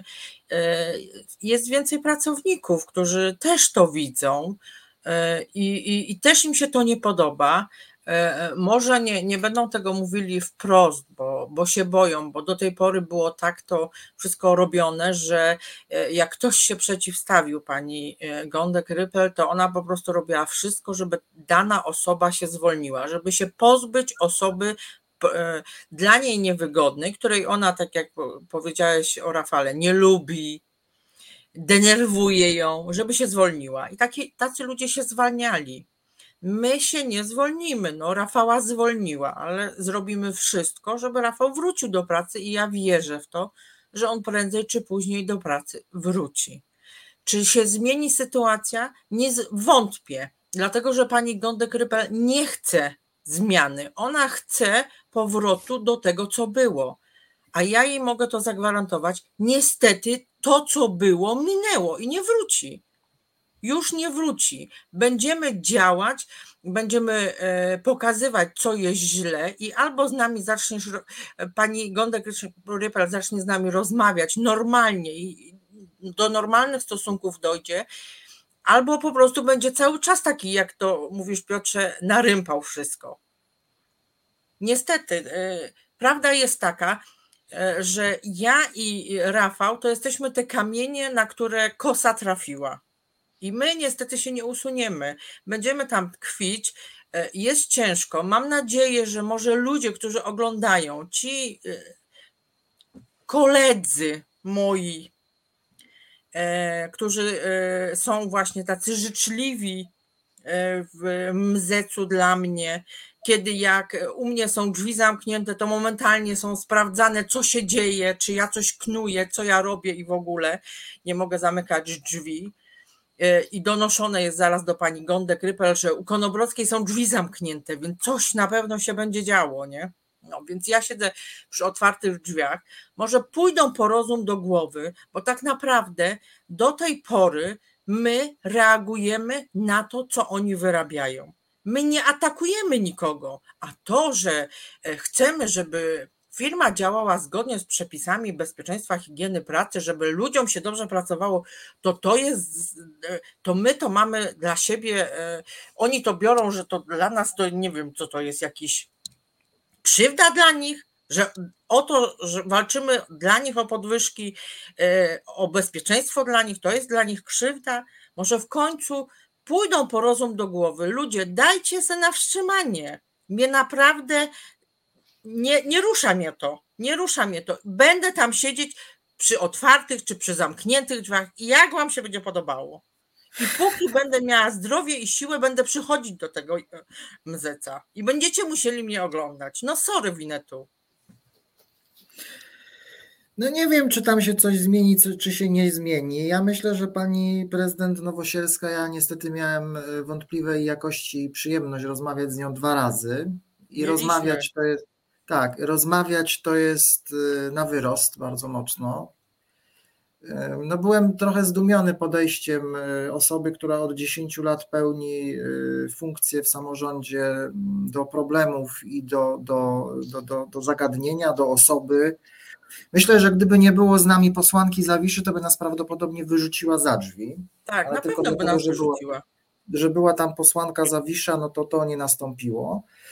Ja myślę, że jej wizyta, y, ostatnia wizyta w MZC-u to jest konsekwencja y, tego raportu Państwowej Inspekcji Pracy. Ta sprawa nie wygląda najlepiej, jest czas wyborczy i to my powtarzaliśmy od dłuższego czasu, że tam jest ewidentnie łamane prawo i tego nikt nie słuchał, to było ignorowane. Natomiast ja powiem tak, ci, którzy nas oglądają, żeby się przekonać, w jaki sposób y, na co dzień jest traktowana związkowa alternatywa w MZC-u i jak byliśmy traktowani, powinni sobie obejrzeć na YouTubie y, ostatnie posiedzenie komisji rewizyjnej Rady Miasta Kędzierzyn-Koźle. To jest długi materiał, to jest dwie godziny ale naprawdę jest to warte obejrzenia, bo tam jest pokazane, w jaki sposób zarząd spółki podchodzi do y, problemów i zagadnień, którymi się chciała zająć komisja rewizyjna, w jaki sposób utrudniał przeprowadzanie tej kontroli, jak manipuluje przepisami jak się do tych ludzi odnosi. Ja tutaj zacytuję y, tego pana, którego pozdrawiałem, bo on mi to zarzucał. To jest buta i arogancja w czystej postaci. Ja mam takie wrażenie, że ci państwo się po prostu mentalnie już uwłaszczyli na majątku tej spółki, bo ja wielokrotnie słyszałem od e, pani Gonde Grypel, że ona jest pracodawcą. Otóż ona nie jest pracodawcą. Pracodawcą to jest MZEC, a ona jest co najwyżej wynajęta do zarządzania tą instytucją. Jak komuś się już to w głowie zlało, no to on ma takie podejście do tego problemu. Ja powiem tak, ja byłem 12 lat przełożonym w dużej firmie. Gdybym ja się tak odnosił do pracowników i w taki sposób ich traktował, to ja przepraszam, zostałbym wyrzucony przez swoich przełożonych na zbity pysk. Ja bym torebki nie zdążył zabrać, bo bym wylatywał po prostu z oddziału. Ale no tam są takie praktyki, no jest ta taka czołobitność, ten taki układzik. Ja tego w ogóle nie rozumiem, bo ja do czegoś innego byłem przyzwyczajony. No, ponieważ się nie wpasowałem, czy nie wpasowaliśmy, no to staliśmy się, że tak powiem, przedmiotem ataku, ale my jesteśmy na bardzo długiej liście osób, które były w ten sposób przez te 13 lat prezesury, 13 czy 14 lat prezesury pani Gonde Grypel traktowani. Bo my nie jesteśmy pierwsi. My nie jesteśmy pierwsi. To, że Mober twierdzi, że mobbingu nie ma, no to jest jak gdyby oczywiste. No przecież nie przyzna się, że robi coś źle, prawda? No to jest, no to zaprzeczałby sam sobie, tak?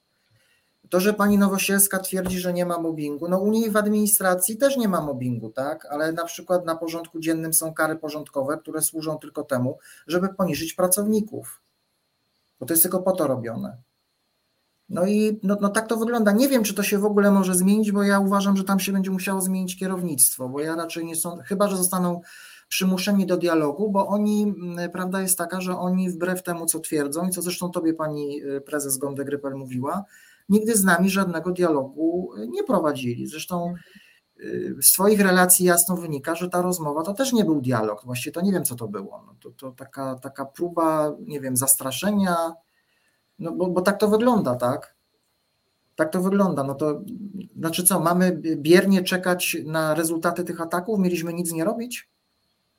Ja podejrzewam, że myśmy naszym powstaniem trącili jakąś strunę, my jeszcze nie wiemy jaką, ale prawdopodobnie trąciliśmy strunę w jakichś lokalnych układach i tam dobrze nie było. Myśmy też kiedyś z Baśką o tym rozmawiali i mamy taki wspólny pogląd, że to nasze powstanie, y, ono jak gdyby tą całą patologię wydobyło na wierzch. To jak gdyby taki był wyzwalacz.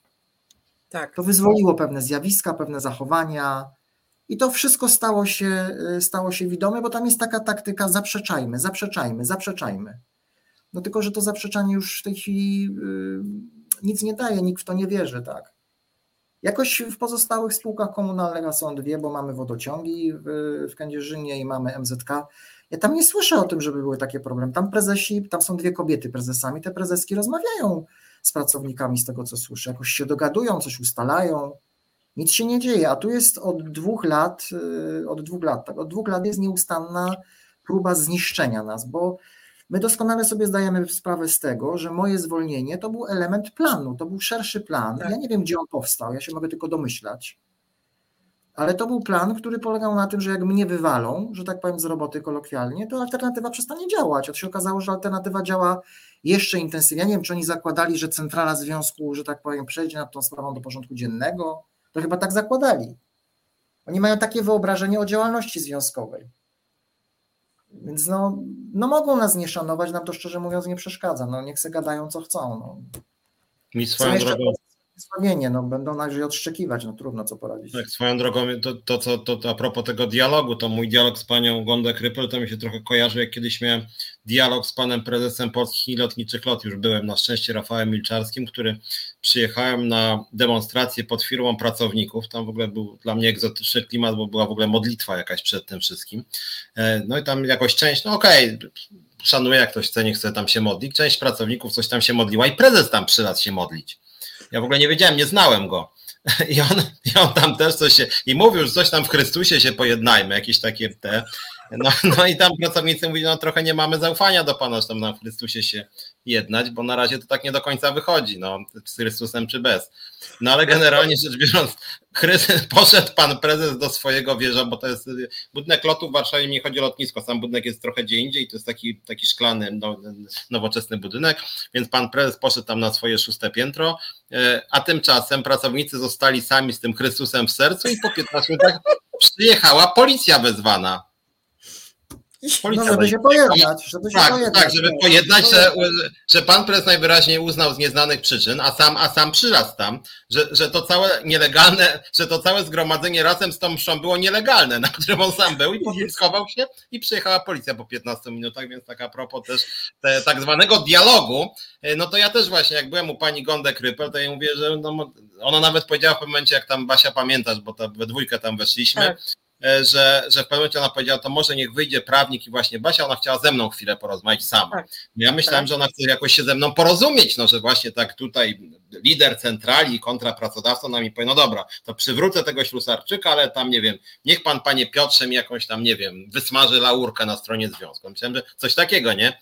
No nie, bo wie pan, no ja nie mogę tego ślusarczyka przywrócić, bo on tak mnie denerwuje, coś tego. Ja mówię, no ale, więc ja po raz dziesiąty mówię, no ale pani prezes, no to, że panią denerwuję, to sorry, batory, ale no, no to, to nie jest powód do zwolnienia dyscyplinarnego, no nic na to nie poradzę pani, że jak panią denerwuję. No ale wy, niech pan wymyśli coś innego niż przywrócenie go do pracy, więc to jest to, co ty Rafał mówiłeś, że ja mówię, no pani, no jak ja jako lider centrali mam powiedzieć, no dobra, to już jak pani sobie posunęła mojego lidera, to niech już tak zostanie, nie? No przecież ja bym się skompromitował w ogóle wobec wszystkich naszych związków, więc w ogóle nie wchodzi w to grę, ale ona tak na pożegnanie takim tęsknym jeszcze głosem, no niech pan jednak pomyśli i minął tydzień i poszła do prokuratury, jak sama twierdzi. Więc, więc też tak, tak. dialogu tak zwanego. To tak właśnie wygląda dialog z tego typu, z tego typu y, prezesami.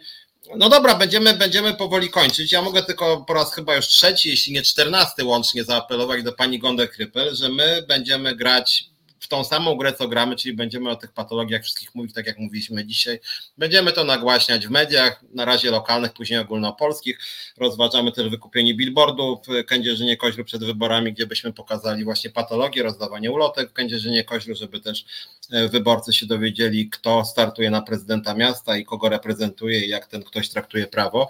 Więc my będziemy robić wszelkie akcje, żeby tą praworządność w zakładzie pracy przywrócić. Natomiast oczywiście cały czas nasza propozycja jest na stole, propozycja zgodna zgodna z przepisami polskiego prawa, konstytucji, ustawy o związkach. Mianowicie my proponujemy przywrócić do pracy obecnego tu Rafała Ślusarczyka i zaprzestanie wrogich akcji wobec związku i przywrócenie dialogu, który jest przewidziany, jak mówię, i w konstytucji, i w ustawie o związkach, żeby po prostu nasz związek traktować partnersko dla dobra spółki, dla dobra pracowników, a pracownikom, którzy nas oglądają, powiem tylko, że apeluję do Was, żebyście do nas przystępowali. Jak widzicie, my się potrafimy bić i o prawa pracowników, tu no i mówił Rafał dzisiaj Barbara, że też potrafią wywalczyć godne podwyżki. I przy okazji, jak widzicie, walczymy bardzo bojowo o naszych liderów i nigdy ich samych nie zostawiamy. I to też mogę obiecać pani Gondek Rypel, że my naszych liderów e, nie zostawimy samych, w związku z tym jakieś takie nadzieje, że my, nie wiem, rozmyślimy się, e, nie wiem co, machniemy ręką, no niestety, ale nie machniemy ręką, no, no nie machniemy ręką, będziemy walczyć,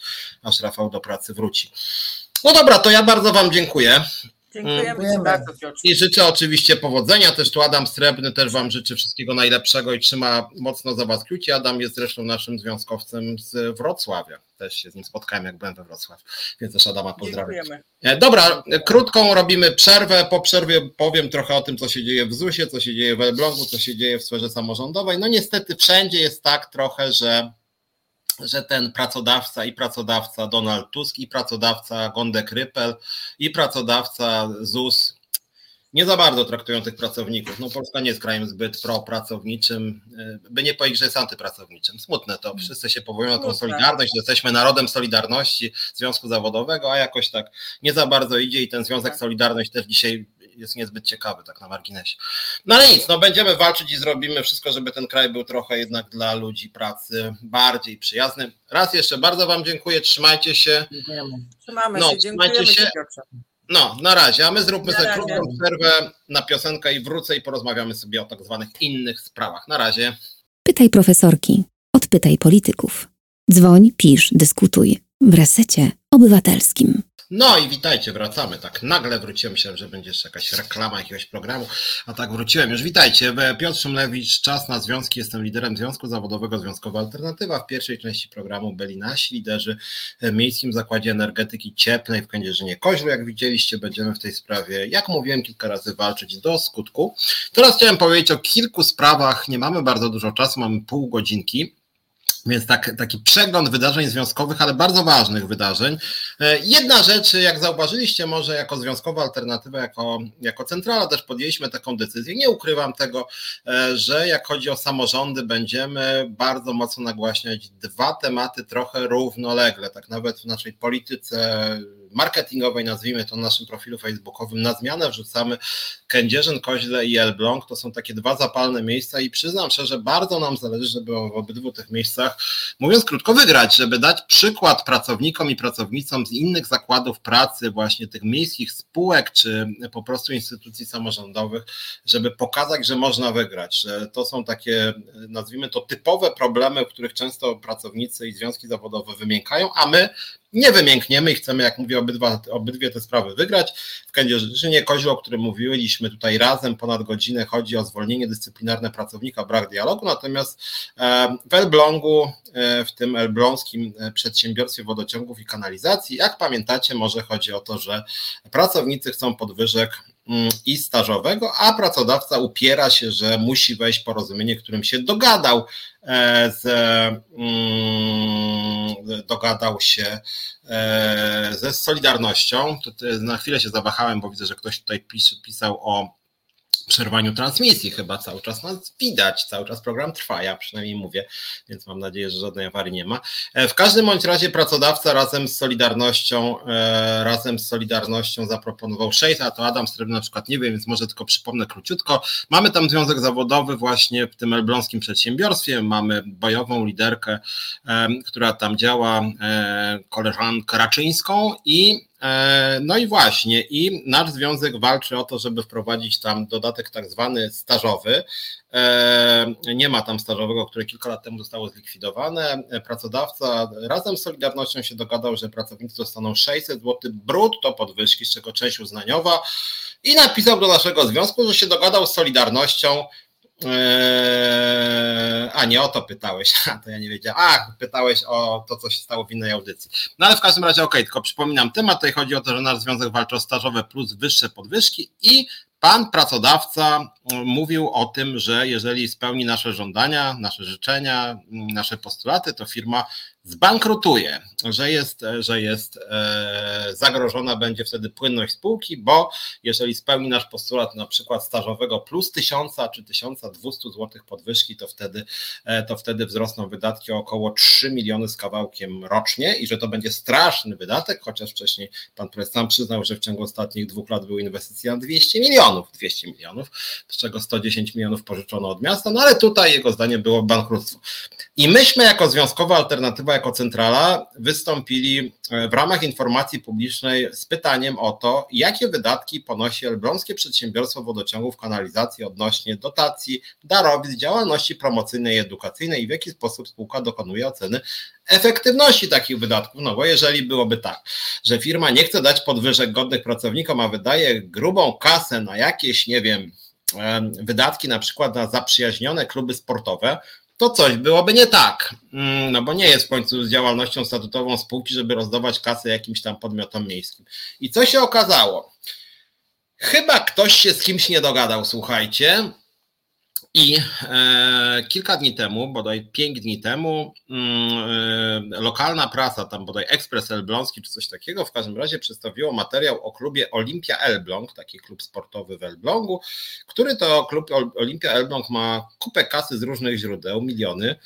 I się okazało, że na liście darczyńców jest też właśnie Elbląskie Przedsiębiorstwo Wodociągów i Kanalizacji. I słuchajcie, okazało się, że w 2023 roku Elbląskie Przedsiębiorstwo Wodociągów i Kanalizacji, które twierdzi, że podwyżki jakiekolwiek większe niż 600 zł brutto na pracownika, z czego część uznaniowa, że takie podwyżki wyższe niż ta kwota doprowadziły do bankructwa, okazało się, że tylko w tym ubiegłym roku e, e, to przedsiębiorstwo, pan pracodawca szanowny, dał klubowi Olimpia Elbląg ponad 600 tysięcy złotych. 600 tysięcy złotych na komercyjny klub, który ma full kasy z różnych źródeł, tam bodaj było 12 milionów różnego rodzaju wsparcia od różnych instytucji i dla pracowników nie ma pieniędzy, a na Olimpię Elbląg 600 tysięcy w ciągu roku, a to jest tylko jeden z podmiotów i to my na razie nie mamy tego z informacji publicznej, tylko po prostu jakby to Olimpia Elbląg, jak rozumiem, ujawniła te dane, więc zrobiła trochę, że tak powiem, taki dowcip panu prezesowi, to jest mu przypuszczam bardzo nie na rękę, jak jeszcze może się okazać, że w ramach tych darowizn e, przedsiębiorstwo może daje w ogóle jakieś miliony na różne podmioty i się okaże, że w ogóle te darowizny dla różnych, jakieś nie wiem, dotacje dla różnych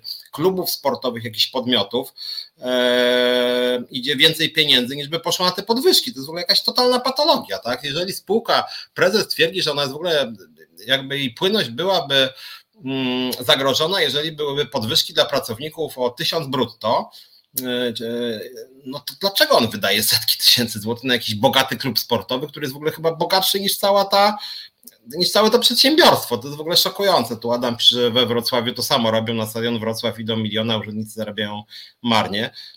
No to jest jakaś, jakaś, e, jakaś patologia, więc przyznam szczerze, że, że, że nie rozumiem takiej polityki, dlatego że jednak E, w takich spółkach jak Elbląskie Przedsiębiorstwo Wodociągów i Kanalizacji, no to jest spółka wymagająca wykwalifikowanej kadry, wykwalifikowanych pracowników. No i to, że po prostu spółka nie ma na na, na przykład na stażowe, a ma na jakąś Olimpię Elbląg, no to jest jakiś szok po prostu, jak może pamiętacie, bo o tym chyba mówiłem tydzień temu, wyszło też na jaw, że w raporcie, w raporcie w sprawozdaniu z zeszłego roku, z 2022, sam prezes przyznawał, e, że mogą być odejścia wykwalifikowanej kadry pracowniczej na niewystarczające zarobki. No więc jakby to jest w ogóle działanie na szkodę spółki, moim zdaniem. Jeżeli się wydaje kilkaset tysięcy złotych na jakiś klub sportowy, a nie ma pieniędzy na podwyżki dla pracowników, to jest w ogóle jakaś, no, moim zdaniem to jest podstawa do postępowania dyscyplinarnego ze strony, ze strony e, właściciela, jakim jest miasto. Więc jakby problem jest ten sam, co w Kędzierzynie Koślu, że tutaj miasto Elbląg, prezydent Elbląga, no jakoś też no, nie interweniuje, firmuje patologię, no, no, no słabe to strasznie, więc to też jest warto na to zwracać uwagę i proszę Was też o to, żebyście tak, jak chodzi o Kędzierzyn Koźle, jak i chodzi o Elbląg, wspierali nas, udostępniali te wpisy. Akurat skądinąd, jak chodzi o Elbląg, e, rzeczywiście tu jest o tyle łatwiej, że media elbląskie są bardziej otwarte. E, na pięć lokalnych mediów, tak jak je znalazłem, pięć czy sześć, to cztery bodaj napisały o całej sprawie, już niektóre po dwa razy, w związku z tym tutaj ta, tutaj ta czwarta władza, tak zwana, jednak opisuje te spory, opisuje zresztą uczciwie właściwie, bo jest nasz głos i głos pana prezesa, więc, więc jest tak, jak moim zdaniem być powinno. Natomiast w Kędzierzynie Kozioł cały czas jest jednak taka trochę zmowa milczenia, warto o tym pamiętać. Kolejna bardzo ważna sprawa, o której chciałem powiedzieć, słuchajcie, no, która w nie za ciekawym świetle stawia pana Donalda Tuska, mm, to jest kwestia podwyżek w budżetówce. Jedna sprawa, słuchajcie, o której już mówiłem na początku dzisiejszego programu. No przyznam się, że wkurza mnie to, że pan Donald dzisiaj sobie zrobił konferencję i powiedział, że on się spotyka na już, natychmiast, ze wszystkimi protestującymi grupami rolniczymi. Jakby ja już miałem kilka programów na temat tych protestów rolników, więc nie chcę tu się powtarzać. Ja jestem generalnie krytyczny wobec tych protestów, bo uważam, że ci protestujący całkowicie źle diagnozują swoją, swoje problemy, że e, uruchamiają nagonkę na Unię Europejską i Ukrainę. Ani jedno, ani drugie w ogóle nie jest winne za, za spadek cen produktów rolnych na świecie. To jest raczej rosyjskie produkty są odpowiedzialne, których udział wzrósł akurat ukraińskich zmalał. W związku z tym to jest w ogóle przestrzelone i błędne. Ktoś tu politycznie na tym zbija kapitał i tym kimś moim moim zdaniem jest PiS i jeszcze bardziej Konfederacja, więc to są środowiska bardzo, bardzo y, prawicowe, antyukraińskie, antyunijne i antypracownicze tak na marginesie. Y, y, natomiast nie o tym chciałem mówić, chciałem mówić o tym, tak, no tak napisałem też wyborczej, wyborczej mm, odnośnie Zielonego Ładu. Ale o tym trochę mówiłem e, i, i, i, też nawet dzisiaj w Polskim Radiu, nawet byłem publicznym w Polskim Radiu 24, które zaczęło mnie zapraszać, z czego w sumie się cieszę. Mm, natomiast o czym innym chciałem powiedzieć? Chciałem powiedzieć, że bardzo mi się nie podoba to, że e, że pan Donald Tusk, i w ogóle to dotyczy wszystkich ministrów tego nowego rządu, że niestety tu kontynuują, że tak powiem, dzieło tego rządu pisowskiego, jednego, drugiego, trzeciego, Morawieckiego czy Szydło, wszystko jedno, że tak sobie trochę arbitralnie wybierają partnerów społecznych i z nimi gadają. Znaczy tu nie ma żadnej zasady, że na przykład, nie wiem, rozmawiamy ze wszystkimi organizacjami, nie wiem, pracodawców, albo ze wszystkimi związkami zawodowymi, albo ze wszystkimi po kolei grupami zawodowymi, jakichś tam przedstawicieli sobie dobieramy, tak? Nie, po prostu pan Tusk powiedział, że w sumie jak kilka tysięcy, bo to było kilka tysięcy rolników wyszło na ulicę, teraz on od razu już w ogóle się z nimi spotka. Z dnia na dzień. On, on w ogóle już jest do ich dyspozycji i w ogóle spełni wszystkich życzenia w zasadzie, że już będzie myśli już o embargu, że on już jakieś dopłaty uruchomi dla do nich. Chcę myślę, kurczę, my robimy skoordynowaną akcję na rzecz pracowników samorządów od tygodni. Pracownicy samorządów dostają potężnie w plecy, że tak powiem. Nie ma dla nich pieniędzy, co pan Donald Tusk sam przyznał rozbrajająco, że w sumie dla budżetówki to coś tam znalazł, ale dla pracowników samorządów to już nie. E, no i cóż, i tak sobie myślę, kurczę, no rolnicy, parę tysięcy z nich wyszło, postraszyło, e, kilku z nich, e, czy kilkudziesięciu, jeśli nie kilkuset, wręcz radykalnie złamało prawo. Ich żądania idą strasznie daleko i w ogóle moim zdaniem są sprzeczne z polską racją stanu. A tymczasem pracownicy ZUS-u, pracownicy socjalni, pracownicy kultury, mm, jakoś z nimi pan premier nie ma czasu się spotkać, jakoś nie pisze do nas, że w sumie to on musi z nami pogadać, bo jesteśmy wkurzeni. No i tak, są takie grupy lepszego sortu i gorszego sortu i jakby w ogóle tu nie ma w tym logiki żadnej, poza tym, że rolnicy i górnicy to akurat się nie zmieniło i PiS się z nimi spotykał, jak oni chcieli, i PO się z nimi spotyka, i Lewica, i Hołownia, wszyscy, i PSL, i wszyscy, i wszyscy mają te same wybrane grupy. Może różnica jest taka, że PiS nie lubią nauczycieli, a a, a Tusk się tam zna z broniarzem. W związku z tym to jest jedyna różnica może. No, natomiast to jest słabe rzeczywiście, że nagle po prostu premier dużego kraju y, ulega jakiejś grupie nacisku, natomiast inne lekceważy zupełnie, chociaż z perspektywy przyszłości, jakości życia nas wszystkich, no naprawdę takie zawody jak pracownik socjalny, jak pracownik ochrony zdrowia, no to są zawody kluczowe. No w ogóle opieka szeroko rozumiana to jest priorytet. Przecież bardzo szybko zmienia się struktura demograficzna Polski. W związku z tym, no, te zawody opiekuńcze będą absolutnie kluczowe. Już są, a będą jeszcze ważniejsze. I jakoś tutaj nie ma pieniędzy dla pracowników socjalnych na przykład, a jak chodzi o, mm, jak chodzi o, e, o, o rolników, to pstryk i pan premier jutro ma czas się spotkać. Co też tak na marginesie jest policzkiem, bo Załański, prezydent Ukrainy, powiedział, że on chciałby jak najszybciej się spotkać z panem premierem Tuskiem, żeby rozstrzygnąć ten problem. I pan Załański usłyszał, że Tusk znajdzie dla niego czas 28 marca. Słuchajcie, 28 marca z premierem kraju, który jest objęty wojną i Polska embargo szykuje dla tego kraju w obrocie. 28 marca z rolnikami 28 luty, 29, tak? Więc no, nie wygląda to dobrze, szczerze powiedziawszy. Nie podoba mi się to po prostu.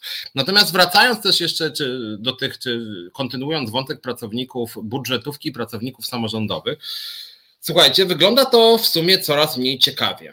Kilka jest tutaj wymiarów, ale szczególnie dwa. O co chodzi? Słuchajcie, coraz więcej pracowników budżetówki, nie samorządów, budżetówki, do mnie Piotra Szumlewicza się odzywa. Rozmawiałem o tym też z Iloną Garczyńską, mm, rozmawiałem o tym też z innymi e, branżami budżetówki, również pojedynczymi pracownikami, rozmawiałem z wieloma pracownikami sądów, że słuchajcie, jest spór, bo wiele, wielu pracowników budżetówki myślało w swojej naiwności, w swoim optymizmie, że 20%, o których mówił pan Tusk, dotyczy podwyżki o 20% w stosunku do nowej płacy minimalnej. 4242 zł, czyli że to będzie 4, że, że minimum to będzie od 1 stycznia mamy 4242 zł płaca minimalna i teraz 20% podwyżki w budżetówce to będzie minimum 4242 plus 20%, czyli 5090 zł brutto. Ale o czym ja od początku mówiłem pracownikom, słuchajcie, ten rząd taki nie jest. To będzie na przykład 3600 z ubiegłego roku, płaca minimalna do grudnia, plus 20%, a 3600 plus 20%, no to jak sobie łatwo można e, policzyć, 3600 razy 0,2, e, no to jest 720 e, zł, czyli 4320 zł. Czyli, czyli krótko mówiąc, dla wielu osób, które w budżetówce zarabiały płacę minimalną, pan premier Tusk zaproponował, żeby to była stawka nowa dla nich, o 3% wyższa niż wynosi płaca minimalna. Czyli podnosimy nie od płacy minimalnej z 2024 roku, tylko po prostu podnosimy o 20% tego, co było. Tak? A więc jeżeli ktoś zarabiał płacę minimalną 3600, to dostanie 20% od 3600. Jeżeli ktoś będzie miał 3800 miał, to 20% od 3800.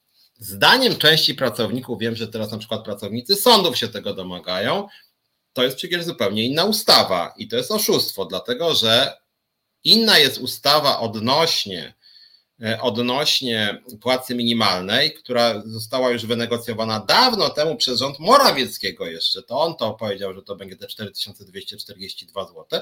I część pracowników się spodziewała, że podwyżka o 20% to będzie minimum 4242 zł plus 20%. A tu się okazało, że nie że to jest na przykład 3700 plus 20%, albo 3600 plus 20%, czy 4000 plus 20%, więc to jest pierwsze takie, ja nie wiem czy oszustwo, no generalnie oszczędności, tak, no bo jeżeli ktoś będzie teraz zarabiał 3% ponad e, płacę minimalną, dostał 20% podwyżki, no, no dostał niby 20% podwyżki, no ale podwyżka płacy minimalnej to nie jest zasługa rządu y, Donalda Tuska, tylko to jest po prostu zmiana ustawy, którą wprowadził już rząd PiSu. I też żadna z tym zasługa rządu PiSu, bo to po prostu wynikało z ustawy o płacy minimalnej. Oni nie mogli niżej podnieść. W związku z tym podnieśli tyle, ile wynikało z ustawy. W związku z tym, no, w gruncie rzeczy zasługa y, Tuska w tym żadna, y, zasługa PiSu też w tym żadna. Jest to po prostu ustawa, więc, więc to wygląda średnio, szczerze powiedziawszy. Natomiast druga rzecz, dla części pracowników jeszcze poważniejsza, słuchajcie. Pan Donald Tusk powiedział, że podniesie wszystkim pracownikom budżetówki o 20%. Pomijam to, że jak powiedziałem, no nie podnosi on o 20%, bo płaca minimalna rośnie od Tuska niezależnie, więc jeżeli połowa pracowników budżetówki będzie miała płacę minimalną lub troszkę więcej i będzie miała na przykład 3600 plus 20%, to w ogóle nie jest zasługa Donalda Tuska, że on im podniesie o 3%, tak? Do 4320 na przykład, czyli tam 90, 80 zł więcej niż płaca minimalna. Ale drugi mechanizm jest ważny. Otóż wyobraźcie sobie, że nie jest prawdą, że wszyscy pracownicy budżetówki dostaną 20%. Nie jest to prawdą. Z tego, co na przykład widzę sytuację, tutaj nie wiem, czy Ilona jeszcze nas ogląda, e, ale trwają na ten temat rozmowy w ZUS-ie, może się okazać, że w ZUS-ie to będzie kilka procent podwyżki, dlatego że jak się okazało, tak zwane te duże związki OPZZ, Solidarność i Forum jakoś się wstępnie dogadały z pracodawcą, że pracodawca wprowadzi stażowe, tak zwane, którego nie było w ZUS-ie i że to stażowe, słuchajcie, które tam 5% za 5 lat pracy, 20 za 20 pracy, że to stażowe w ZUS-ie, słuchajcie, skonsumuje większość tych obiecywanych przez Tuska pieniędzy i poza tym stażowym podwyżka obligatoryjnie wyniesie tylko 300 zł brutto. Taki jest pomysł, podobno. Zobaczymy, będziemy to potwierdzać. Nie, jakby to na razie jakby z wielu źródeł słyszymy, ale powiedzmy nie jest ostatecznie przyklepane, ale wiele wskazuje na to, że to tak ma być. Że, że po prostu rośnie fundusz płac o 20%, a jak to będzie podzielone? Zobaczymy. Ten dostanie 4, a ten dostanie 34, a ten dostanie 14, a ten dostanie 28, a ten dostanie 7, a ten dostanie 22. E, no i niestety tak to wygląda, czyli z obietnic, że każdy dostanie po 20%, nagle się okazało, że ten może dostać 3, a ten może dostać 33. No i to no nie wygląda to najlepiej w sumie, bo moim zdaniem, proszę bardzo, jestem za tym, żeby było stażowe w Zakładzie Ubezpieczeń Społecznych, bo doświadczenie tu się liczy, przywiązanie do firmy, przejście różnych kursów, wykwalifikowani pracownicy. Ja w pełni szanuję w ogóle, uważam, że tutaj za staż pracy w takich instytucjach jak ZUS, Skarbówka powinny być dodatkowe środki. No ale to nie powinno być zamiast. Jeżeli chcemy naprawić administrację w kraju, no to wprowadźmy stażowe i niech pan premier dotrzyma słowa, niech będzie stażowe i te 20% dla każdego pracownika. Miało być 20%, a nie, że później ja jako lider mówię, no dobra, to pytają się mnie moi związkowcy, ile pan wywalczył? Ja mówię, no dla części 6, dla części 16, a dla części 28. No tak średnio to wygląda, więc więc jeżeli ktoś z Was też pracuje w budżetówce, to naprawdę patrzcie na ręce pracodawcą, co on tak naprawdę Wam proponuje. Ile Wy w praktyce dostaniecie, bo może się okazać, że to nie będzie żadne 20%, tylko na przykład 12 dla niektórych, a 29 dla innych. No co może budzić, powtarzam, wątpliwości, bo ja to rozumiałem tak, że te 20 to jest minimum jednak, a nie, że po prostu będziemy tak się dzielić, że ktoś tam dostanie 4, a ktoś 24. E, trzecia sprawa z tym związana, może e, jeżeli ktoś z Was śledzi nasze, e, nasze kampanie też, które są i, i na naszym profilu facebookowym, twitterowym i moje wpisy nie wiem, na LinkedInie czy Twitterze, ale też w mediach ogólnopolskich przebiliśmy się z taką kampanią, napisała o tym Wyborcza, Fakt, Gazeta Prawna, to czy Infor, Mm, napisało sporo mediów, mianowicie myśmy zgłosili taki postulat, WPPL też, myśmy zgłosili taki postulat, żeby ustanowić właśnie płacę minimalną w całym sektorze publicznym na poziomie płacy minimalnej powiększonej o 20%, czyli żeby sektor publiczny, cały sektor publiczny, czyli sfera budżetowa, samorządowa e, i wykonawcy zamówień publicznych, tak, prywatni, żeby wszędzie tam płaca minimalna wynosiła minimalne wynagrodzenie ustawowe plus 20%, tak, żeby była ta płaca minimalna dla sektora publicznego była o 20% wyższa niż wynosi ustawowe minimalne wynagrodzenie. Więc jeżeli mamy dzisiaj 4242 zł, to żeby to było 4242 zł plus 20%. Te 20%, jak sobie możecie wyliczyć, e, jak, jak się to doda, to jest 848 zł 40 groszy, e, czyli krótko mówiąc, jest to 5090 zł i 40 groszy. I to jest rzeczywiście nasza propozycja dla całego sektora publicznego to by rzeczywiście wyczyściło tę, jakby to, tą niepewność, e, e, no to nie jest co my mówimy 5000 na rękę, 5090 brutto, tak, bo jest 4242 brutto, a, ma, a my proponujemy 5090 brutto, 5090 brutto, no to tam jest, tak jak sobie szybko w głowie liczę, bo tego nie przeliczałem, jakieś pewnie 3 3800, 3900, tak? E, więc, więc, więc, e, więc moim zdaniem to byłaby dobra propozycja, nie tylko dlatego, żeby, żeby, żeby e, no była jakaś przejrzystość, że ludzie dostają te 20% nie od poprzedniej swojej kwoty, tylko od nowej płacy minimalnej, ale też dlatego, żeby wreszcie polskie państwo, szeroko rozumiane państwo, jak mówię, razem z samorządami, razem z zamówieniami publicznymi, żeby wreszcie polskie państwo e, no, było jakimś wzorcem dla rynku pracy, żeby dawało dobry przykład, tak? Bo jak ja jadę po prostu do Elbląga, mówiłem wam o tym chyba, jak rozmawiałem z tym prezesem z Elbląga w tej firmie, o której wam mówiłem, to przedsiębiorstwo energetyki, e, wodociągów i kanalizacji, przepraszam, to przedsiębiorstwo wodociągów i kanalizacji w Elblągu. Ja mówiłem temu prezesowi, no, że trzeba dbać o pracowników, wyższe pensje. On mi, on mi pokazuje wykres, że w sumie w Warmińsko-Mazurskim to się źle zarabia i i właśnie on ma dobrze płacić, jak tutaj się nisko, jak, jak tutaj się źle zarabia. Ja myślę, Jezus Maria człowieku. Czyli krótko mówiąc, tych czas równać w dół.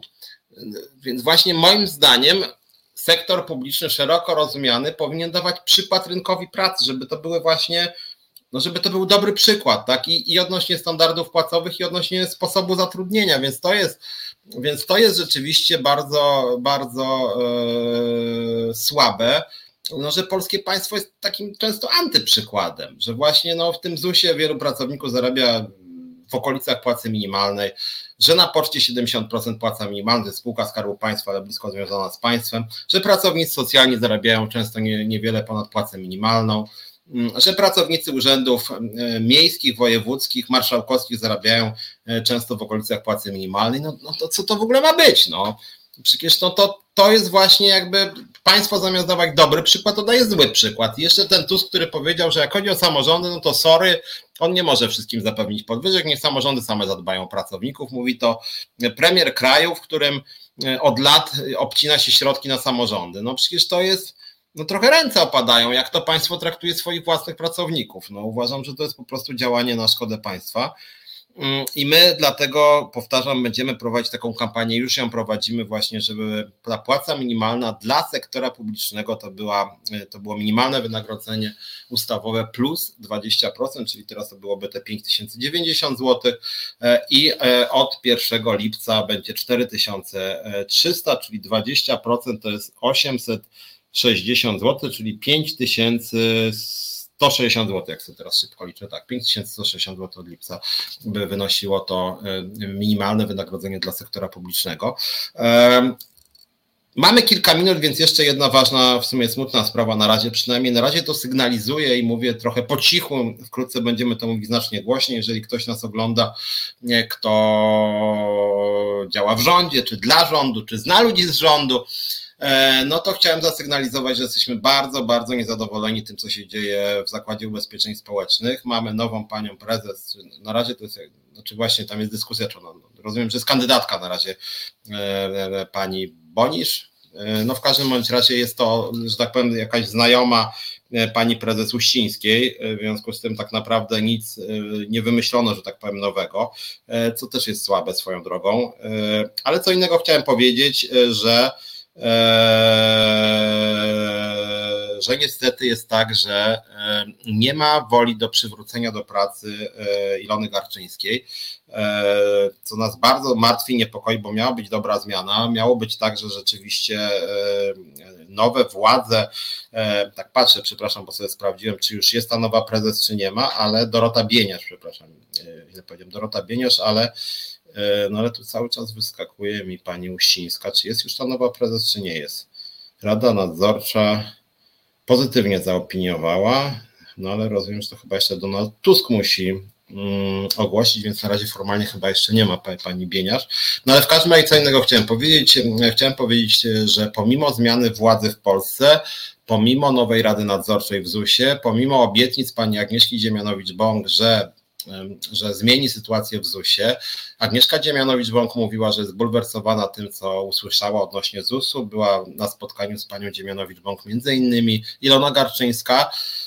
No i cóż, i e, liczyliśmy na dobrą wolę, napisaliśmy do nowych władz, napis, do, do, do, do, do pana Donalda Tuska, do pani Agnieszki Dziemianowicz-Bąk, żeby cofnąć pozwy przeciwko nami, przywrócić do pracy Ilonę Garczyńską i słuchajcie, trzy dni temu prawnicy ZUS-u odpisali, że nie chcą przywracać do pracy Ilony Garczyńskiej, więc jak na razie jest kontynuowana polityka pani Gertrudy Uścińskiej. Skoro pani ministra Dziemianowicz-Bąk uważała i mówiła o tym, że ona będzie walczyć o prawa pracownicze, o związki zawodowe, że ona się nie zgadza na zwolnienia dyscyplinarne liderów związkowych, no cóż, doinformuję panią Dziemianowicz-Bąk, że póki co Zakład Ubezpieczeń Społecznych, jest nowa władza, a podejście do naszej liderki jest dokładnie takie samo, jak było za czasów pani e, Uścińskiej, jak za czasów e, pani Maląg, e, pana Kaczyńskiego, pana Morawieckiego. Nic się tu zupełnie nie zmieniło, nie ma woli przywrócenia do pracy Ilony Garczyńskiej, tak samo jak tamta ekipa nie chciała jej przywrócić, to ta ekipa też, jak na razie przynajmniej,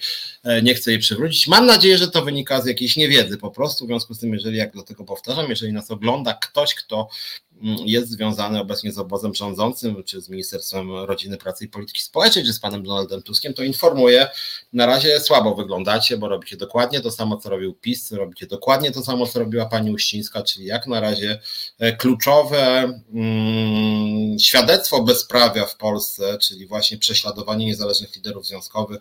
Ilona jest takim przykładem no, bulwersującego ataku ze strony e, pracodawcy po linii politycznej no nic się na razie nie zmieniło. Ja tylko przypomnę, że Ilona Garczyńska została zwolniona za e, krytykę łamania prawa pracy przez pracodawcę. Po prostu, tak? Została wyrzucona, bo ten związek zawodowy został uznany za niewygodny. Nic złego Ilona nie zrobiła, nie przyszła do pracy pijana, naćpana, nie pobiła nikogo, e, nie zrobiła żadnego, nie wiem, jakiejś radykalnej wpadki, nie zaliczyła, jak chodzi o wykonywanie obowiązków pracowniczych, tylko po prostu krytykowała panią Uścińską za łamanie e, prawa pracy, e, patrzyła pracodawcy na ręce, domagała się dużych podwyżek o 60%. Ja przypomnę, że pani Uścińska również odnośnie naszych podwyżek poszła do sądu, mm, chcąc uzyskać zapewnienie, decyzję sądu, że, że nam nie wolno walczyć o wyższe pensje. Więc to jest dla mnie haniebna sprawa, jak chodzi o Ilonę Garczyńską.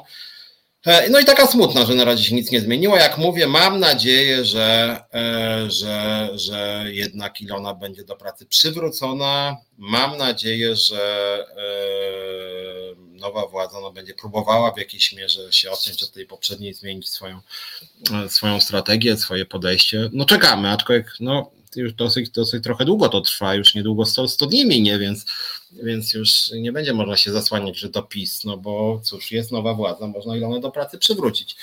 E, no, e, nie mówiłem dzisiaj specjalnie o protestach rolników, e, przyglądałem się im, miały one miejsce tak w ostatnich dniach. Moja opinia się nie zmieniła, zachęcam Was do przeczytania mojego artykułu w Gazecie Wyborczej. Mm, jestem obrońcą Polskiego Ładu. My, jako Związkowa Alternatywa, jesteśmy związkiem, który ma w swój program wpisaną troskę o zdrowe środowisko. Jeden z nielicznych związków w Polsce, który tego typu zapisy ma. Można pracować, moim zdaniem, nad różnymi szczegółowymi zapisami Zielonego Ładu. Niemniej jednak mm, musimy coś zmienić, bo jak czegoś nie zmienimy, to będzie katastrofa dla nas wszystkich. Ja nie mówię katastrofa, zniknie ziemia, ale pogorszenie warunków życia. Tylko przypomnę coś, czego rolnicy chyba nie rozumieją zmiany klimatyczne e, i brak reakcji na to, co się dzieje z klimatem, co się dzieje ze, ze środowiskiem, najbardziej uderza akurat w rolników to oni są ofiarami, e, ofiarami susz globalnych, oni są ofiarami e, różnego rodzaju powodzi, też oni są ofiarami e, zmian klimatycznych i ja jestem zdumiony, że rolnicy akurat walczą z Zielonym Ładem, który jest dla nich de facto jedynym ratunkiem, mm, więc to w ogóle jakieś bardzo dziwne, plus ten atak na Ukrainę, kiedy akurat to rosyjskie produkty rolne zalewają świat, więc wygląda to tak naprawdę bardzo nieciekawie, natomiast podsumowując, bo muszę już kończyć, bardzo bym chciał, żeby pan Donald Tusk traktował traktował tak samo jak rolników, pracowników na przykład samorządowych, pracowników socjalnych, pracowników ZUS-u. Mm, to są bardzo ważne funkcje, to są bardzo ważne zawody. E, to są bardzo często zawody bardzo przyszłościowe, jak na przykład właśnie pracownicy socjalni czy opiekunowie osób z niepełnosprawnościami. No i jakoś niestety jakoś niestety się władza tym, e, tymi zawodami nie interesuje, tak samo jak się nie interesowała nimi władza e, pisowska. Dobra, słuchajcie, będę powoli kończył. W piątek się widzimy z Krzyżaniakiem o 17, natomiast za tydzień jeszcze Wam potwierdzę, czy będę w środę, czy czwartek. Myślałem o czwartku, ale może jednak uda mi się być w środę. Generalnie rzecz biorąc, myślałem o tym, nie, nie byłem pewien, czy będę w środę, dlatego że słuchajcie, w poniedziałek jadę na forum ekonomiczne do Mikołajek, na forum ekonomiczne, tym razem nie to, które było w Karpaczu, czyli takie forum ekonomiczne, nie wiem jak to nazwać, przez duże F, teraz jest przez troszeczkę mniejsze F. Chodzi o forum ekonomiczne samorządów. O forum samorządów dla mnie bardzo ważny temat, bo tam będziemy mówić właśnie o sytuacji pracowników samorządowych nawet będę w jednym z paneli odnośnie właśnie rozwoju samorządów, więc, e, więc, e, więc Wam opowiem, jak to tam w tym, w tych Mikołajkach było i jak na moim panelu co się działo. Może już poznam nową prezes ZUS-u i, e, i zobaczymy, jak się będzie z nią rozmawiało. No, mimo wszystko mam nadzieję, że lepiej niż na poprzednio. Bardzo Wam dziękuję, trzymajcie się i do zobaczenia, do usłyszenia w piątek, a później prawdopodobnie w środę. Na razie.